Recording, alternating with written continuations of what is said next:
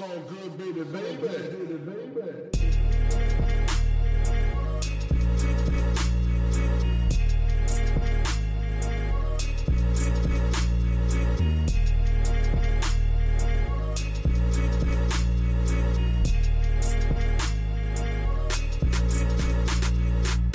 Hallo zusammen, mein Name ist Jan Wehn und ihr hört eine neue Folge vom All Good Podcast. Für diese Ausgabe habe ich mich mit Alexis Troy unterhalten. Der war in den letzten Jahren auf so ziemlich jedem Release von Division oder Selfmade Records zu hören, in Form von Produktionen, die er gemacht hat, unter anderem für Rin, für Kinder Grey, für Hugo, für die 257ers oder für Kollega. Aber der Düsseldorfer hat auch mit Leuten wie Clouseau, mit Zero oder Emma Steh zusammengearbeitet. Darüber habe ich mit ihm genauso gesprochen wie über sein Aufwachsen in Griechenland, sein Fable für Filme und sehr viele kleinteilige Nerd-Themen. Wenn ihr Lust habt, den Podcast oder die redaktionelle Arbeit von All Good zu unterstützen, dann freue ich mich darüber sehr. Ihr findet die entsprechenden Links unten in der Beschreibung. Jetzt aber erstmal viel Spaß mit der neuen Folge. Äh, bevor ich es vergesse, ich soll dir äh, ganz liebe Grüße von Moses Pelham bestellen. Ach Quatsch, Ja, das ist ja sweet. genau. Aber woher kennt ihr euch denn? Das habe ich mich dann gefragt. Ähm, wir, ja, also kennen, ähm, wir kennen uns über den Patrick Muschazzi. Ja. Ähm, der war mal mit äh, Moses hier im Studio. Aha. Und äh, da haben wir uns, also haben wir uns echt lange ähm, unterhalten und waren mehr oder weniger den ganzen Tag zusammen. Mhm. Und äh, ich äh, hege ja großen Respekt vor ihm. Ähm, also nicht nur, also sowohl aus Histo also musikhistorischen Gründen, äh, als auch einfach aus ästhetischen. Ähm, weil ich finde, jetzt mal unabhängig davon, was er gemacht hat, also zu was für einem Zeitpunkt er es gemacht hat, ähm, ich finde, dass da sehr viele Entscheidungen getroffen wurden, ähm, die einfach ja unfassbar krass waren. Und äh, ich, also ich glaube, wenn ich eine Sache gelernt habe in den letzten Jahren und wo, wovor ich wirklich mag, also nicht nur Respekt, sondern das, ey, das ist für mich wirklich so ein, so ein Ziel, was ich machen will oder was ich erreichen will irgendwann mal, ist, wenn ich Leute sehe, die konsistent irgendwann mal vor, vor ein paar Jahren, also vor, vor langer Zeit, ne, also für Popkultur lange Zeit, eine Entscheidung getroffen haben und dann in dieser Entscheidung ähm, halt eben nicht den Zeitgeist, also doch, die haben schon den Zeitgeist getroffen, aber nicht aus, aus Modegründen, sondern ich kann ja das gar nicht, also ich weiß, ich weiß nicht, wie ich das erklären soll. Hast du, hast du Alien gesehen zum Beispiel? Ja, also den ich. Von neu- 79. Ja, ja. Zum Beispiel, wenn du Alien guckst, jetzt, ne, 2021, wo es einfach Avengers-Filme gibt und sowas so, ne? Und du dir überlegst, dass der Film über 40 Jahre alt ist, ne? Und die Entscheidung, die er getroffen hat, 79, indem er wusste, wie er zum Beispiel technisch minimiert ist, indem er wusste, okay, das, wenn ich das zeige, das sieht nicht so geil aus oder die Technologie ist noch nicht so weit, hat er es geschafft, einen Film zu machen, den du heute immer noch gucken kannst, der immer noch fucking scary ist, immer noch inspirierend ist und immer noch eine Unterschrift hat, weißt du? Und das, ähm, das finde ich zum Beispiel auf einem, auf einem anderen Level waren die Sachen von Moses so. Also die, die Sachen, die die damals mit 3P gemacht haben, finde ich, also jetzt mal unabhängig von dem Typen, der natürlich unterirdisch ist, also, aber das erste Naido-Album ähm, ist einfach ein krasses Album. Und das ist auch nach wie vor, sind es einfach krass geschriebene Songs. Die Videos waren, waren, waren super ästhetisch so, die waren super minimal. Die, da ist wenig, da ist wenig cringe und es ist super schwer, etwas zu machen, was nach vier Jahren nicht cringe ist. Mhm. Macht das Sinn, ein bisschen? Also verstehst Das du macht bisschen, was ich total? Sinn. Auf jeden Fall. Ähm, und ich glaube, gerade im Rap gibt es das auch wirklich selten. Zum einen, ne? Krank also, selten. Ja. Ich glaube, es liegt einfach daran, dass es das A noch nicht so wahnsinnig lange gibt und zum anderen eben auch einfach daran, dass die wenigsten so eine klare Agenda, so eine kreative, künstlerische äh, für sich selbst definieren und der dann eben treu bleiben oder wie auch immer. Ich habe so, so, ich habe zum Beispiel ähm, sehr spät erst, oder was heißt sehr spät, aber also auf jeden Fall vi viele, viele Jahre nach Release erst verstanden, wie krass das erste Missy-Album ist. Ähm, also so zum Beispiel Timbaland ist jemand, der, der leider Gottes später corny geworden ist, aber aus anderen Gründen. Ähm, seine, seine Sachen, die der für Missy gemacht hat, zum Beispiel, ne, sind einfach unfassbar, Alter. Also auch heutzutage, finde ich, hat er so, also so Gossip Folks, ähm, The Rain, ähm, also eigentlich fast, e- eigentlich alles, was der mit ihr gemacht hat, so, ist völlig wahnsinnig, wenn du dir das heute anhörst und dir, also Sound Selection, Sample Selection, Entscheidungen in der, in der, in der Musikästhetik, in der, in der Soundästhetik, im Sounddesign und sowas, das ist völliger Irrsinn, Alter, was der da gemacht hat. Ja, Pharrell voll. auch. Total. Also das sind so Leute, die ich erst tatsächlich, ich habe die zwar gehört, als die auch, als es auch aktuell war, aber die finde ich krass, äh, jetzt im Nachhinein krasser, als ich sie damals fand, weißt du? Auf jeden Fall. Also ich glaube, ich bin noch mal ein paar Jahre jünger als du und als diese Missy Timberland Sachen auf MTV und Viva liefen. Ich fand die gut damals, aber ich habe überhaupt, noch- überhaupt noch nicht gecheckt, in was für einem Kontext das eigentlich gerade stattfindet, was für ein State of the Art es gerade im Rap, Hip-Hop gibt, wie anders das alles klingt von genau dem, was du gerade her gesagt hast und was das auch für einen Mut bedarf, so Musik Ey, zu machen. Wahnsinn. Ja. Ja, vor allem in einer Zeit, wo so Musik halt einfach. Ja, ich weiß es nicht, Mann. Das ist auch so ein bisschen, was ich, was ich im Moment an der Rap-Szene kritisiere, dass das ähm, dafür, dass Rap eigentlich immer die Szene war, die aufgemischt hat, ne? Und die Szene war, die sozusagen auch ja nicht nur Tabus, also soziale Tabus gebrochen hat, sondern halt literally auch musikalische Tabus. Es ist eine ganz schön langweilige Szene geworden, Alter. Also rein so was die, also ich finde zum Beispiel Pop überholt Rap gerade so in der Experimentierfreudigkeit und in der in der Soundvielfalt auch. Ähm, Also wenn du die Rap-Kaviar anhörst so, das ist ja echt schwer, was zu finden, was nicht super gleich klingt.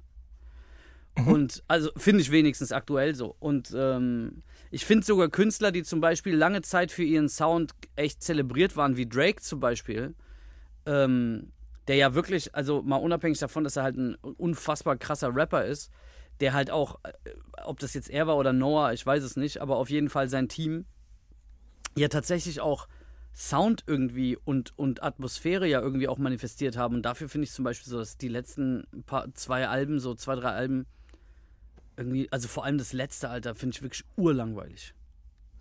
Ja, langweilig. Ich finde es, glaube ich, nicht schlecht. Es gibt schon ein paar Nee, Songs drauf, die ich gern höre, ne? Keine Frage. Aber absolut, wenn, wenn man jetzt sowas wie If You're Reading This daneben hält oder, Alter. keine Ahnung, auch Take Care zum Beispiel, ne? Also es, ich muss nur die Namen dieser Alben sagen oder einzelne Songtitel und du weißt sofort, was ich meine, weil das auf die unterschiedlichsten Arten und Weisen, und da bin ich total bei dir, das Genre irgendwie geprägt, weiter gepusht hat und auf einmal gemerkt hat, "Uah, okay, ich kann auf einmal Gino Wine samplen, zum Beispiel jetzt einfach nur, ja? Oder ich meine, Ja. es gibt ja zig Beispiele, wie er und sein Team eben Rap immer wieder neu gedacht haben. Aber du hast schon recht, jetzt, wenn ich so drüber nachdenke, wenn du dir gerade ganz tagesaktuell die Sachen anhörst, das ist alles irgendwie ein großer Einheitsbrei, beziehungsweise die Künstler, die das alles immer irgendwie weiter nach vorne gebracht haben, treten irgendwie auch auf der Stelle. Und auf der anderen Seite nebenher, würde mich jetzt aber interessieren, weil ich finde schon, dass du recht hast, ähm, dass Pop da durchaus um einiges innovativer ist. Wen, wen würdest du denn da so nennen an, an MusikerInnen oder vielleicht auch an ProduzentInnen, wo du sagst, so die ähm, verstehen das gerade durchaus besser irgendwie aus Sound oder auf Textebene sozusagen was, was eigenes oder was anderes zu machen? Also es ist natürlich jetzt Captain Obvious, aber Billie Eilish ist halt einfach crazy. Äh, und ich finde, weißt du was, für was Billie Eilish ein richtig gutes Beispiel ist?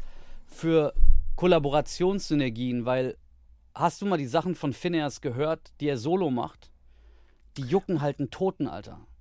Also, das ist zwar alles krass produziert, ne? Gar keine Frage. Der ist, also handwerklich ist er ein unfassbar guter Produzent.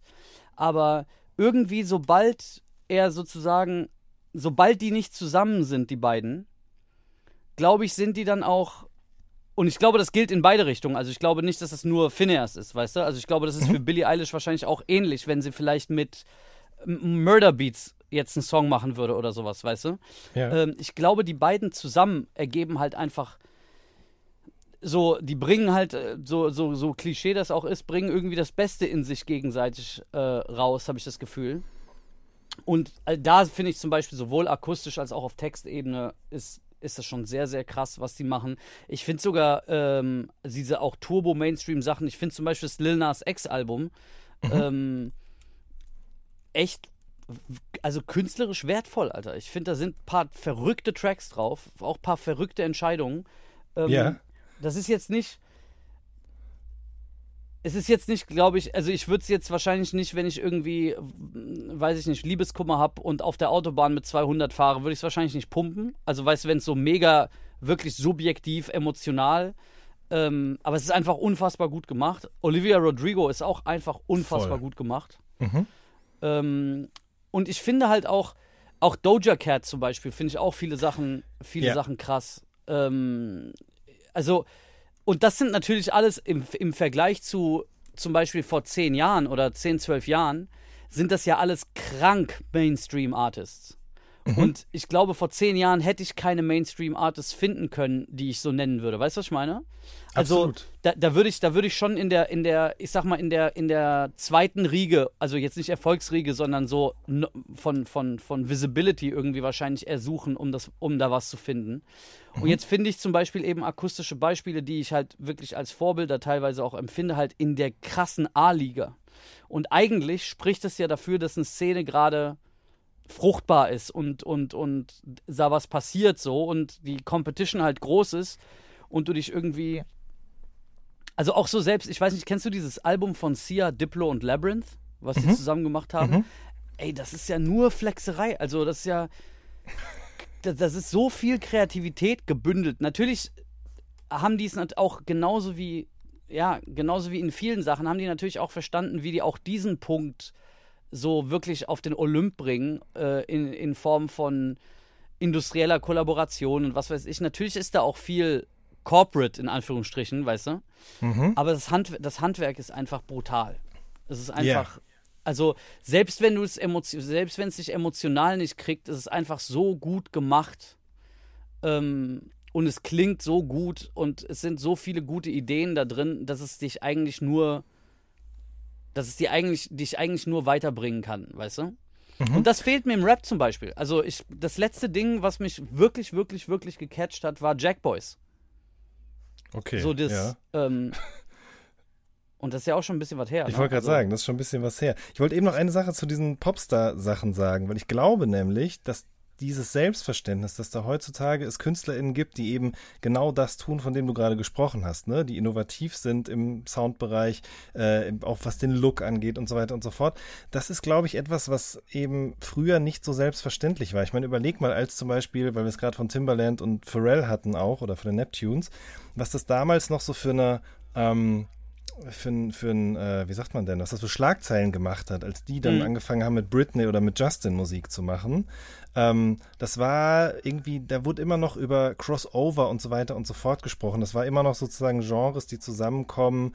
Ähm, das war das musste irgendwie, man musste man den Leuten erst beibringen. Und ich glaube, jetzt, heutzutage ist es halt ganz anders. Jemand wie Doja Cat kann alles, bringt irgendwie noch was ganz Eigenes auch mit. Das finde ich schon besonders. Und wie du sagst, ne, also genau diese Leute, finde ich, prägen auch gerade den Sound. Also, wenn ich mir die Alben, in, die in den letzten paar Wochen rausgekommen sind, anhöre, dann höre ich darauf, ähm, die Art und Weise, wie ein Lil Nas X singt zum Beispiel, ja. Oder wenn ich auf TikTok gehe, dann sehe ich da eben Doja Cat ganz vorne mit, weiß weiß ich, wie vielen Songs gleichzeitig in den Billboards, Ja, irre. weil, ne, also das, das finde ich, also weil die das halt kann und weil, weil die für die Kids ist es halt total normal, aber für die ist das halt normaler als quasi als Rap, so, ja. Ja, und ich, also, ey, Mann, ich, ich habe das, ich sag das immer wieder, ich finde halt, also ich, ich finde Faszination schon in fast allem. Also es gibt fast, es gibt fast nix, egal ob es super, super High-End oder super, super trashy ist, ich werde immer irgendwo was finden, was mich richtig abholt, so. Ähm, und ich glaube auch, auch da gab es halt so ein paar Sachen. Shaq West zum Beispiel hat mich einfach krass abgeholt, so. Und das ist ja, das ist ja wirklich das Gegenteil von hochpolierter ähm, Industriemusik, so. Mhm. Ähm, der hat mich zum Beispiel so die Rough, ey, so sehr das leider Gottes ein sehr zwiespaltiger Charakter anscheinend war, aber für mich einer der Top-Künstler der letzten Jahren, XXX Tentation, hands down, Alter. Also das, das Level an wirklich, ey, über den Typen will ich jetzt gar nicht äh, urteilen. Da gab es auf jeden Fall sehr viele Sachen, die man auf jeden Fall an ihm sehr Safe. schlecht finden kann, so, gar keine Frage. Ähm, aber der Output, der musikalische Output war völlig, also unfassbar krass. Und das war zum Beispiel auch so eine der Sachen, ich muss sagen, davor hatte ich das, was ich bei, bei XXX und bei Little Peep gehört habe und wie mich das so abgeholt hat, hatte ich das davor bei Weekend, als der die ersten Tapes gedroppt hat, so. Ja, komplett. Also so, das hat mich, ähm, keine Ahnung, dieses, dieses erste, dieses erste XXX, obwohl eigentlich alle XXX-Alben fand ich wirklich krank. Kranker Typ, Alter. und auch kranker wobei- Producer. Wirklich? Das wusste ich gar Ja, nicht. dieser, also nicht er, aber dieser Chris Cunningham, Ach so, okay, ja gut, ihn, das auf ähm, jeden Fall. Ja. der ihn produziert hat. Ähm, krasser Typ auch. Also, dass der das zum Beispiel, dass der das, diese, diese, diese rohe Ekelhaftigkeit von dem irgendwie so verpackt hat, dass du auf der einen Seite das akustisch, also handwerklich alles voll geil ist, aber du trotzdem keine Sekunde denkst, ach guck mal, da, da wurde jemand von, weiß ich nicht, irgend so einem, von Max Martin produziert oder sowas, weißt du? Also so, du hast wirklich das Gefühl, dass diese Roughness auch in der Musik ist, die er auch als Mensch so hatte. Bei Lil Peep genauso, wobei der nicht ganz so special ist in der Produktion. Ja, das stimmt. Wobei ich finde, bei Weekend muss ich sagen, ich, ich bin nicht ausgestiegen, aber es hat mich dann doch weniger interessiert als das. Ja, Eigentlich bin ich kein Fan von genau dem, was ich jetzt gleich sagen werde, nämlich dieses, wenn jemand sozusagen aus seiner Nische rauskommt auf die große Bühne. Und ich meine, bei Weekend kann man schon sagen, das ist, glaube ich, die größte Bühne, die es überhaupt nur gibt, die er da betreten hat. Äh, einem mit gewissen Ansage Zeitpunkt. Genau. Aber ich mochte das lieber, als es sozusagen alles noch so ein bisschen im Wagen, im, äh, im, Ja, im Unkonkreten war. So. Aber ich glaube, das liegt auch hauptsächlich daran und it pains me to say it, weil ich bin wirklich. Eigentlich bin ich immer noch Weekend-Fan. Mhm. Ähm, aber ich habe das Gefühl, der ist uninteressant als Typ. Also ich habe, je mehr ich von dem sehe und je mehr ich von dem mitkriege, desto mehr denke ich mir so, krass, irgendwie. So als, also da, da ist zum Beispiel Drake als Charakter, auch wenn er corny as fuck ist, super Mhm. oft, ist der aber mehr so, ja, der ist mehr noch ein Charakter, weißt du, und, und Weekend braucht immer so viel Props, finde Also der braucht so Masken und Stories und weißt du was ich, und ich glaube, als, Ja, als ja. keiner wusste, wer das ist und das alles nur nach Drogen und verruchtem Sex und Nacht und und Dings klang so, da war das dann, hat sich jeder so ein, so ein Bild von dem Typen gemacht. Genau. Äh, und ich meine, das ist natürlich, tut ihm auch insofern Unrecht, weil dieses Bild, was natürlich jeder dann individuell hat, das kann man gar nicht erfüllen. Ne? Aber irgendwie. Ey, aber auf der anderen Seite, bei ihm war es halt wirklich mit Ansage. Ne? Der, hat, der hat halt gesagt, ich will größer werden als Michael Jackson. Und wenn du größer werden willst als Michael Jackson, dann ähm, machst du halt einfach keine, keine düstere Nischenmusik so. Richtig. Also ich glaube, da musst du halt schon, ähm, ja, da muss halt Blinding Lights her so. Was dann Ja. ähm, quasi eine sehr, sehr gute Hommage an Take On Me ist.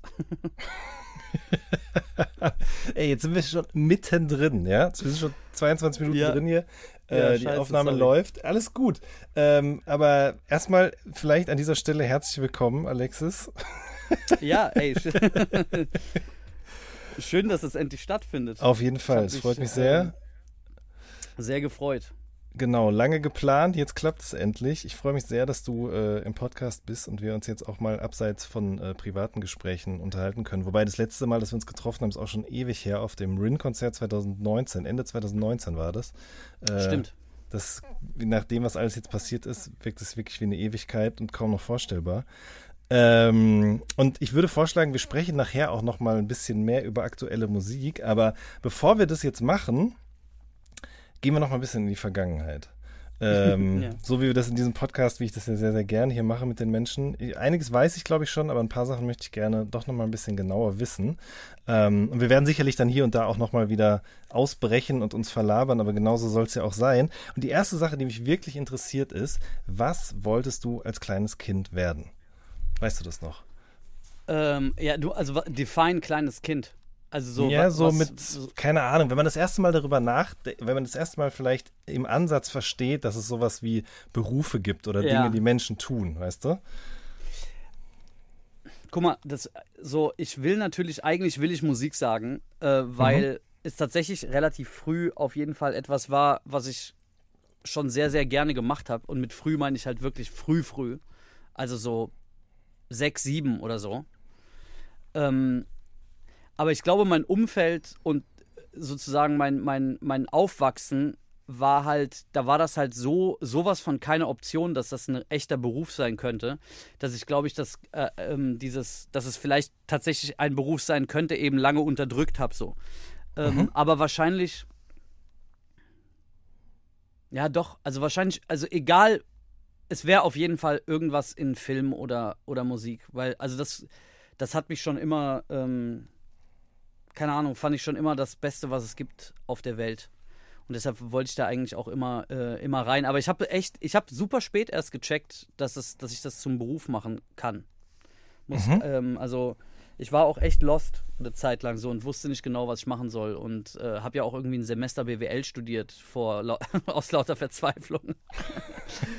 ähm, was halt Ähm. äh, unfassbar falsch war. Aber ähm, ja, ich kann Ja. mich nicht, also ich glaube, ich glaube, so ein Berufswunsch, ich weiß auf jeden Fall, dass ich in der Schule, da war ich auf jeden Fall super jung, ich glaube so 10, 12 oder sowas, ähm, hatte ich schon Mitschülerinnen, äh, die wussten, ja, ich werde Arzt oder ich will Rechtsanwalt oder ähm, keine Ahnung, irgendwas. Oder ich übernehme den Job meines, meines, also ich übernehme den Laden meiner Eltern oder sowas, weißt du?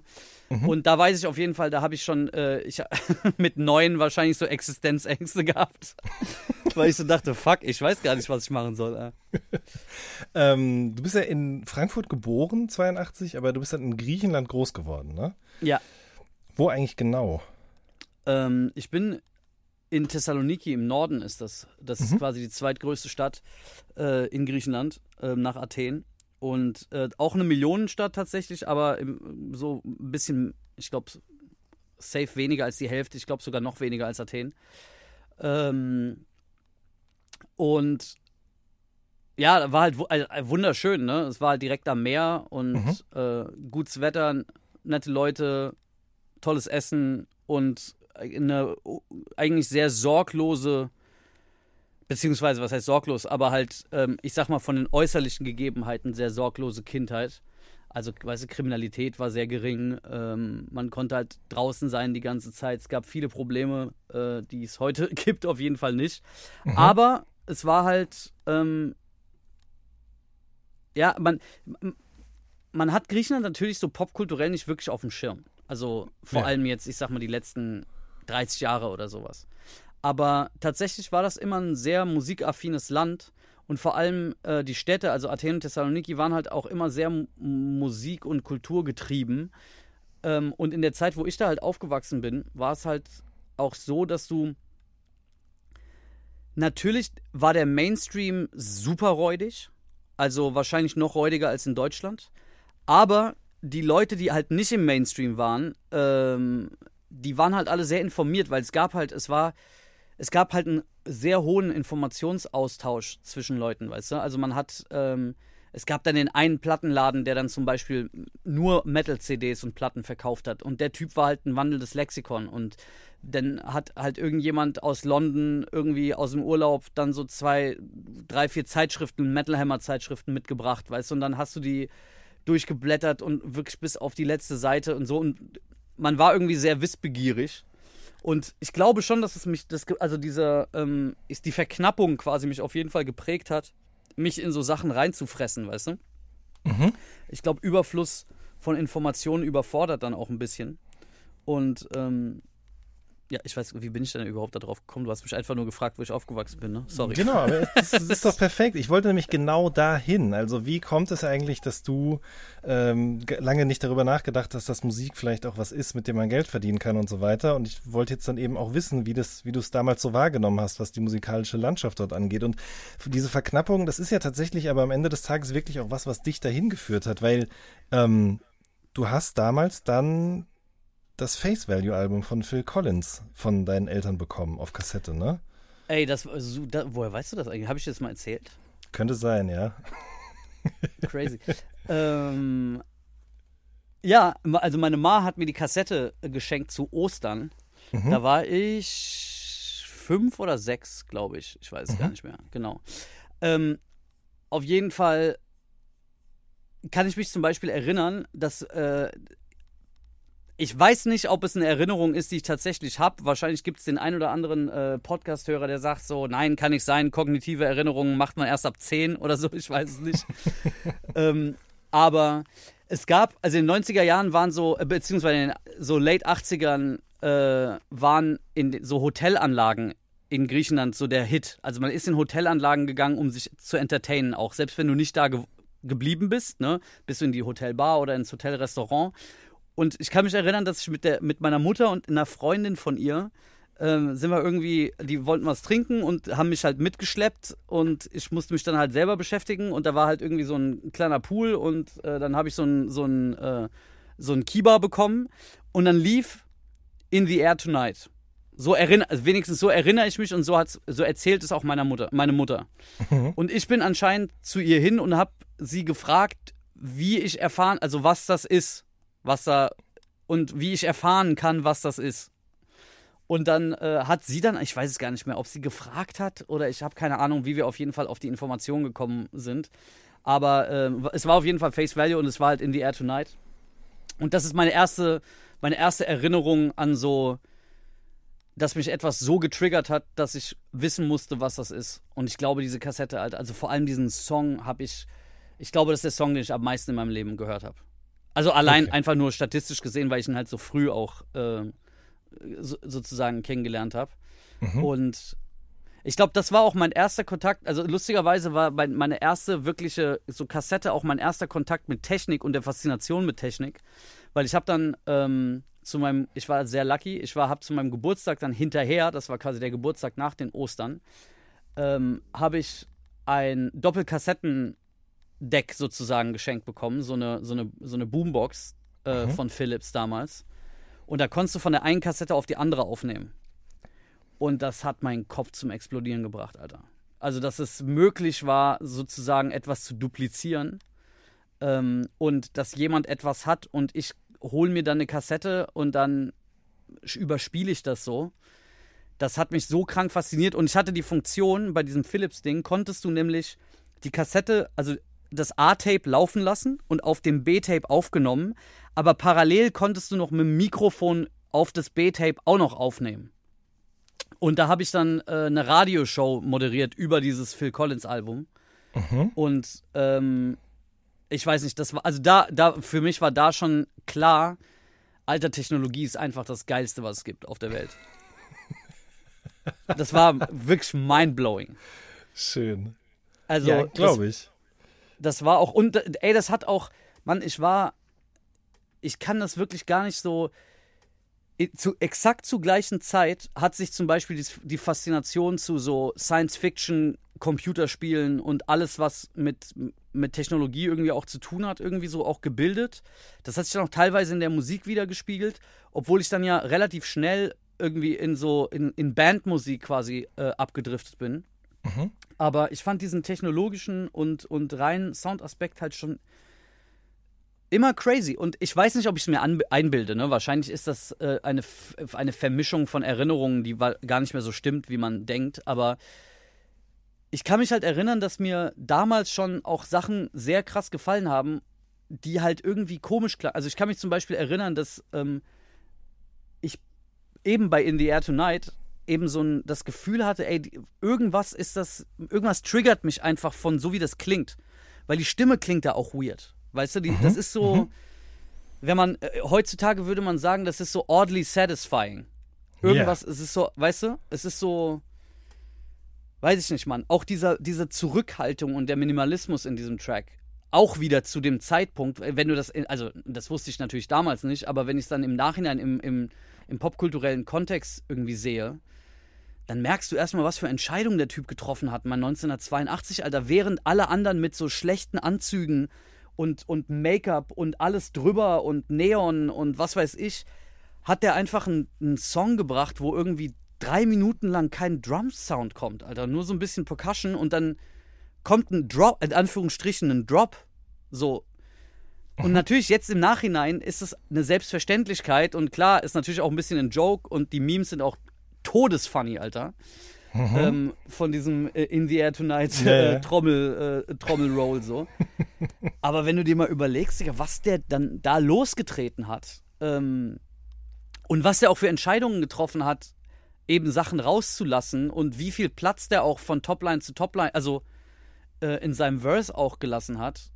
Ähm, und dass die Hook auch nicht so abgehoben ist von dem Rest, was ja auch immer noch, muss man, du musst dir überlegen, in den 80er Jahren war das ein. Eigentlich hat es zum guten Ton gehört, dass du Leuten flexst, wie gut du in Musiktheorie bist. Und halt wirklich so super weirde Chordwechsel machst und dann hast du. Ähm, dann, dann sind in der Hook switchst du die Tonart oder sowas. Das war ja wirklich so auch handwerklich sehr, sehr perfide teilweise, was auch viele von den Bands damals gemacht haben. Und im Grunde genommen war Phil Collins so, der hat halt auf dem Vierer aufgenommen. Also jetzt mal ganz blöd gesagt, weißt du? Das waren halt drei Akkorde, die sich einfach komplett wiederholt haben, diesen kompletten Song über das gleiche Pad. Hat mich, ja, also, ey, äh, da ist auch sehr viel Subjektivität natürlich mit drin. Ne? Klar. Aber ich finde schon, dass es, ähm, das, also dieser Song ist für mich wie so ein Eames Chair. Also Ja, so, ich merke das gerade, so wie du darüber sprichst. ich glaube, das ist so. Ich weiß nicht mehr, ob er selber gecheckt hat, was er da alles gemacht hat, weißt du? Also. Aber alleine, dass er eben diesen, oder wer auch immer es gemacht hat, diesen Zeitgeist sozusagen da halt so gefangen hat und diese komische Tristesse und ich weiß bis heute nicht, um was der Song geht, by the way.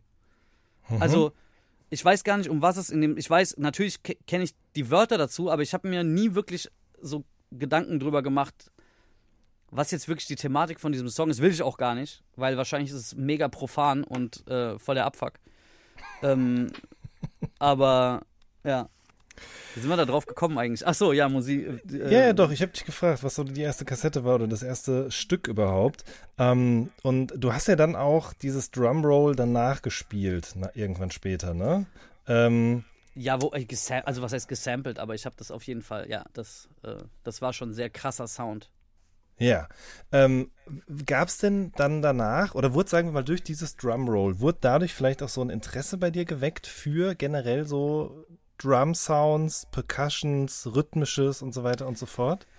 Hm, Ey, ich glaube, da kommt tatsächlich so ein bisschen die Herkunft oder das Aufwachsen auch äh, mit ins Spiel, weil solange ich mich erinnern kann, also was man zum Beispiel griechischer Musik natürlich echt lassen muss, ist genauso wie, wie, wie türkischer und, und arabischer Musik, da, da, da gibt es ja viele Überkreuzungen so, ne? Das ist ja alles sehr percussion-lastig. Und ähm, du, man, man wächst da ja mit auf irgendwie dann doch, selbst wenn man es jetzt nicht äh, hört aktiv, weißt du, du bist halt ähm, du wirst, bist davon umgeben und ich fand halt Rhythmus halt immer crazy. Also ich fand Drums halt einfach immer krass und super treibend und ich glaube, das, deshalb war das für mich auch immer so, ich war auch die ersten Sachen, die ich gehört habe, waren immer sehr drumlastig. Ähm, und ich glaube schon, dass da die Herkunft oder wegen des Aufwachsens schon auch eine Rolle gespielt hat in diese, ähm, ja, ich sag mal, alles, was mit Percussion zu tun hat, was aber nicht die West, das westliche Drumset ist, weißt du, Kick, Snare, Hm? Hi-Hats und ähm, und er hat natürlich, ich meine, klar, das war jetzt auch ähm, Phil Collins natürlich das Ebenbild von westlicher Musik so, aber es war halt dann doch irgendwie, ja, schon irgendwie rhythmisch und ich weiß nicht, das fand ich schon super faszinierend, ähm, Mhm. schon super früh. Ich habe auch, ey, das ist so, eigentlich darf man das gar nicht erzählen, aber ich habe parallel, ähm, ich habe dann ja sehr viel Metal gehört und war dann auch, das hat mir auch, äh, ich glaube, das war der einzige Grund, warum ich in der Schule nicht verprügelt wurde, weil ich halt irgendwie so T-Shirts mit Totenköpfen getragen habe, weil sonst wäre ich auf jeden Fall eher so jemand, ähm, wie Schmidt sagen würde, keiner von den Quarterbacks. ähm, und ich glaube, mein Musikgeschmack hat, hat das so ein kleines bisschen gerettet, weil sonst war ich eigentlich auch maximaler Nerd so. Ähm, aber ich kann mich zum Beispiel da gut daran erinnern, äh, von wegen Gruppenzwang. Es gab halt damals die Auseinandersetzung, wer die krassere Band ist, Metallica oder Iron Maiden. Äh, was jetzt im, also im Nachhinein natürlich super lächerlich war, weil die so nah beieinander sind eigentlich. Aber damals waren das so Welten. Also für mich war das wirklich so wie Fußballmannschaften. Ne? Und während mein Freundeskreis halt wirklich literally nur Metallica gehört hat, ähm, habe ich parallel Eurodance noch gehört heimlich. Also so, ich habe, also da, da gab es so eine Zeit, wo halt, da kam halt so elektronische Musik aus Frankfurt, weißt du? Das waren so Tour Unlimited und Max und ähm, und das, da haben mich die Synth-Sounds dann plötzlich geflasht so. Und ich konnte das aber keinem zeigen, weil das alle anderen Jungs waren halt so in diesem Metal-Film gefangen so. Und ich hatte halt so noch zehn CDs, die halt nicht Metal waren und die unter anderem halt war das, ja, wie gesagt, halt so cheesy Eurodance-Scheiße und dann super früh Prodigy zum Beispiel. Ähm, das war, ich glaube, 93 oder sowas habe ich Prodigy gehört zum ersten Mal. Da war ich irgendwie elf oder zwölf oder so. Und da habe ich schon gemerkt, so, okay, Digga, das ist ja nochmal ein ganz, also was die hier an Sounds abfeuern, ist ja nochmal ein ganz anderes Arsenal, als ich das im Metal kenne, so, weißt du? Und ähm, da kann ich mich zum Beispiel dran erinnern, dass es eben so ein Ding war, wo ich ähm, das erste Mal halt auch so die Macht von, von Popkultur in Verbindung mit Musik gespürt habe, weil das war halt wirklich es war schwierig, sich zu lösen auch aus dieser Gruppierung, weil das war ja alles, also das Entertainment war ja auch Metal. Das heißt, wir waren zu dem Zeitpunkt, alle anderen sind in coole Clubs gegangen und sowas und wir waren halt in dem einzigen Metal-Laden, den es halt gab dann in Thessaloniki. Äh, und man muss sagen, das ging halt damals, dass du irgendwie mit zwölf irgendwo in Anführungsstrichen was trinken gehst. Wir haben dann halt irgendwie, keine Ahnung, Eistee getrunken oder sowas. Aber da lief, da lief dann halt Metal-Musik einfach, weißt du? Und das war also alles Entertainment. Dann, dann hat man die Spiele gespielt, die irgendwie auch gory und Sci-Fi und, und Fantasy waren und was weiß ich. Und ey, und dann kam plötzlich diese Musikrichtung und das hat, ey, das war auch wieder so ein, keine Ahnung, so ein, so ein Gefühl, also das Gefühl, was ich bei manchen Sachen hatte, das kann ich wirklich so an zwei Händen abzählen, wie oft das in meinem Leben passiert ist, dass ich wirklich so crazy geflasht war von was. Und ich glaube, das war, als ich elektronische Musik entdeckt habe, so. Das war so, wait a minute, das kann man machen, also das geht. So, als ich das verstanden habe, dass es Klangerzeuger gibt, die halt, ähm, ja, nicht das ist, was man halt so bei Bands sieht, so, das war wirklich, also krasser Gamechanger für mich auf jeden Fall. Krass, okay. Und ich meine, die Konsequenz aus dem Hören von äh, Metal und Rockmusik war, dass du halt eben nicht mehr Klavier, sondern E-Gitarre spielen wolltest, ne? ja, Ähm, klar. Und die Konsequenz aber aus diesem Hören von elektronischer Musik, was war das dann? Oder war das erstmal nur Konsum, Genuss äh, oder Beobachten? Ey, ich glaube, ich habe das schon ein paar Mal gesagt. Ich glaube, das war erst Faszination und boah, wie geil ist das denn? Dann maximale Depression, weil ich nicht verstanden habe, was da passiert und wie das geht. Ähm, Mhm. Und das mir dann so fern, also weißt du, ich, dieses, es ist ja, guck mal, Kunst ist ja nichts anderes als Imitation. Also du willst ja, du etwas inspiriert dich, du findest irgendwie etwas berührt dich, was auch immer, und dann, wenn du dann sozusagen künstlerisch tätig sein willst, dann willst du ja das, was du, was dir etwas gegeben hat, äh, haben, äh, äh, etwas, was, was dir etwas gegeben hat, willst du dann channeln durch deine,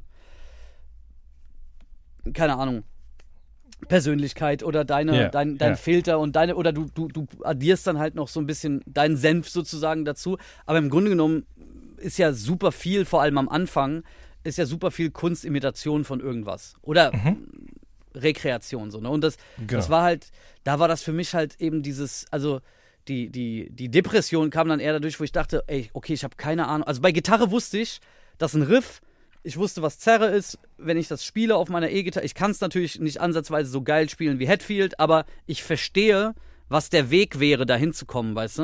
Und dann habe ich elektronische Musik gehört und plötzlich wusste ich gar nicht mehr, wie es geht. Also ich habe nicht verstanden, was ich da höre. Ähm, also ich habe nicht mehr verstanden, ich konnte mir den Klangerzeuger nicht mehr vorstellen. Das hat mich erst in den Wahnsinn getrieben, Alter.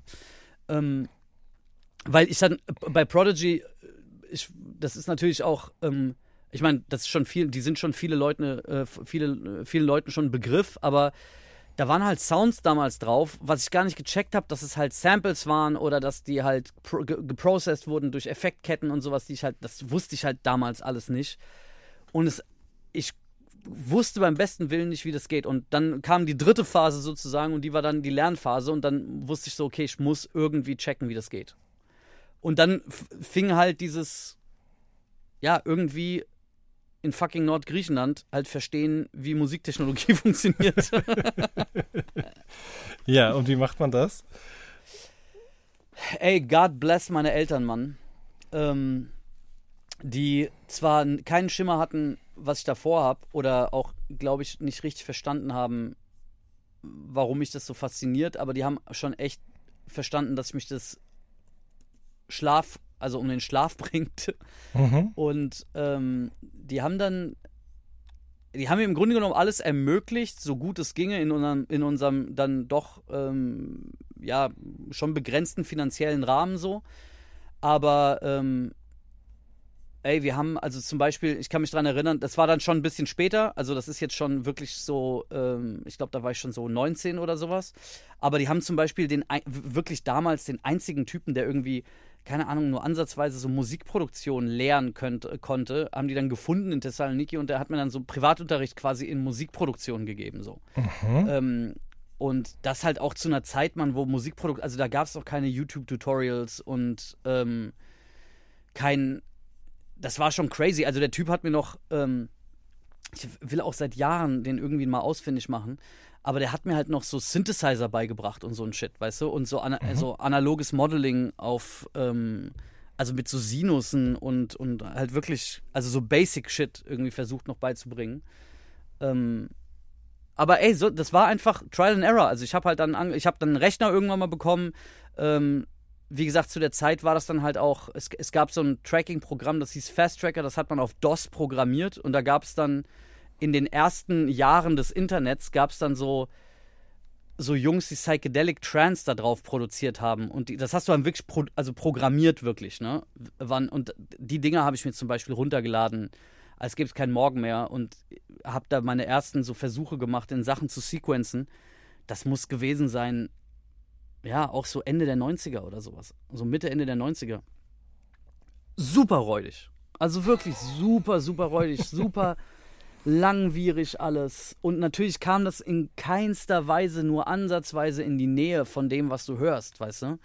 Und das ist schon, also es ist schon eine, eine, eine sehr hohe Frustschwelle, weil ich glaube, was, was, was heutzutage einfacher ist, glaube ich, ist, du hörst was im Radio und dann setzt du dich an den Rechner und das, was du machst, ist zwar natürlich nicht so geil wie direkt wie das im Radio, aber du kommst schon pretty fucking close, relativ schnell. Ähm, also vor allem, wenn du, sagen wir mal, ein Trap-Beat, kommst du schon relativ schnell mit den Tools, die es heute gibt, an Trap-Beat, wo du wenigstens in der Nähe bist, dass man sagt, okay, das ist ein Trap-Beat und das ist auch ein Trap-Beat. Voll. Und, und das war halt damals, war diese, von dem, was du gehört hast, versus das, was du machen konntest, waren halt so krasse Welten, dass ich halt unfassbar viel gefrustet war und zwischendurch auch so ein bisschen aufgegeben hatte, weil ich einfach nicht auf den grünen Zweig gekommen bin, Mann, weil viele Sachen waren dann auch, ja, einfach Rocket Science für mich. Also, ähm, auch, dann, dann war ich auch gar nicht so technikversiert ähm, oder dann so Technologie interessiert, dass ich so ganz krank in die Tiefe gega- gegangen bin, weißt du, sondern ich wollte es eigentlich, ich wollte es einfach benutzen. Und das Wissen, was ich mir angeeignet habe, habe ich mir immer nur angeeignet, um es zu nutzen und nicht, um dann in die theoretischere Tiefe noch zu gehen, weißt du? Und da war halt die Usability von diesem Programm war halt ähm, echt unterirdisch so. Und dann ja, und dann ist man halt ein Teenager und dann plötzlich kommen andere Interessen noch dazu. Und dann habe ich es irgendwann mal so ein bisschen auch sein lassen dazwischen äh, und bin dann im Gaming verfallen äh, ein paar Jahre und habe dann sehr viel, also so nur Tech-Stuff irgendwie ähm, gefeiert und dann Musik sozusagen nur noch gehört, in Anführungsstrichen. Ähm, aber dann kam wieder die klassische Band irgendwann mal dazu. Und da fing es dann auch an, dass ich produzierte, also produzieren ist jetzt wahrscheinlich auch ein viel zu krasser Begriff für das, was ich damals gemacht habe, aber dann habe ich mir halt so ein so ein Vor so ein Vierspur-Ding äh, irgendwie geholt. Auch da, ey, God bless my parents, weil die halt wirklich auch mir das irgendwann mal geschenkt haben. Dann hatte ich halt so ein, so ein, so ein Vierband, so ein Vierton, äh, Vierspurgerät und habe da so die ersten Songs aufgenommen und dann irgendwann mal konnte man es dann mit dem Rechner verbinden und so und dann Step by Step bin ich dann wieder rein und ich glaube so, also von dem Zeitpunkt, sagen wir mal, wo ich in der Produktion war und es dann nie wieder gelassen habe, war ich glaube ich so 18. Okay. Also ich glaube da, so ab dann habe ich es dann nie wieder aufgegeben so. Also so Mhm. seit 18 sozusagen die letzten 20 Jahre, ähm, ja, ist es dann irgendwie ein sehr wichtiger Teil gewesen meines Lebens. Verstehe. aber- Ja. Ähm, aber wie kam Hip-Hop dann da rein? Also, ich meine, wir haben jetzt viel über, über Rock gesprochen, über Eurodance, über Phil Collins. Ähm, das hat tatsächlich auch mit de deiner familiären Collection nach Deutschland zu tun, oder? Ähm, ja, ich habe genau, ich habe ähm, ich einen äh, Cousin gehabt, der leider viel zu früh von uns gegangen ist, ähm, der sehr viel Rap und Hip Hop ähm, gehört hat und der hat halt in Frankfurt gewohnt damals und ähm, der hat mir tatsächlich, das müsstest du jetzt wissen, wann ist Napalm rausgekommen von Azad? Ähm, boah, 99 oder 2000 oder 2001. Ja, darum, ja, ja, ich, glaub, ich, glaube, ich glaube früher als 2001. Ich glaube 2099. Ähm, da war ich bei Weihnachten, habe ich ihn besucht und da hatte der Napalm da und der hat immer davor, also der hat zum Beispiel auch eine Zeit lang Metal gehört, aber der hatte dann schon vor mir hat der Biohazard gehört und Machine Head und so. Und das waren halt diese Crossover, diese Bay Area Crossover-Sachen. Mhm, mhm, und da war ja schon viel Rap drin irgendwie, ne?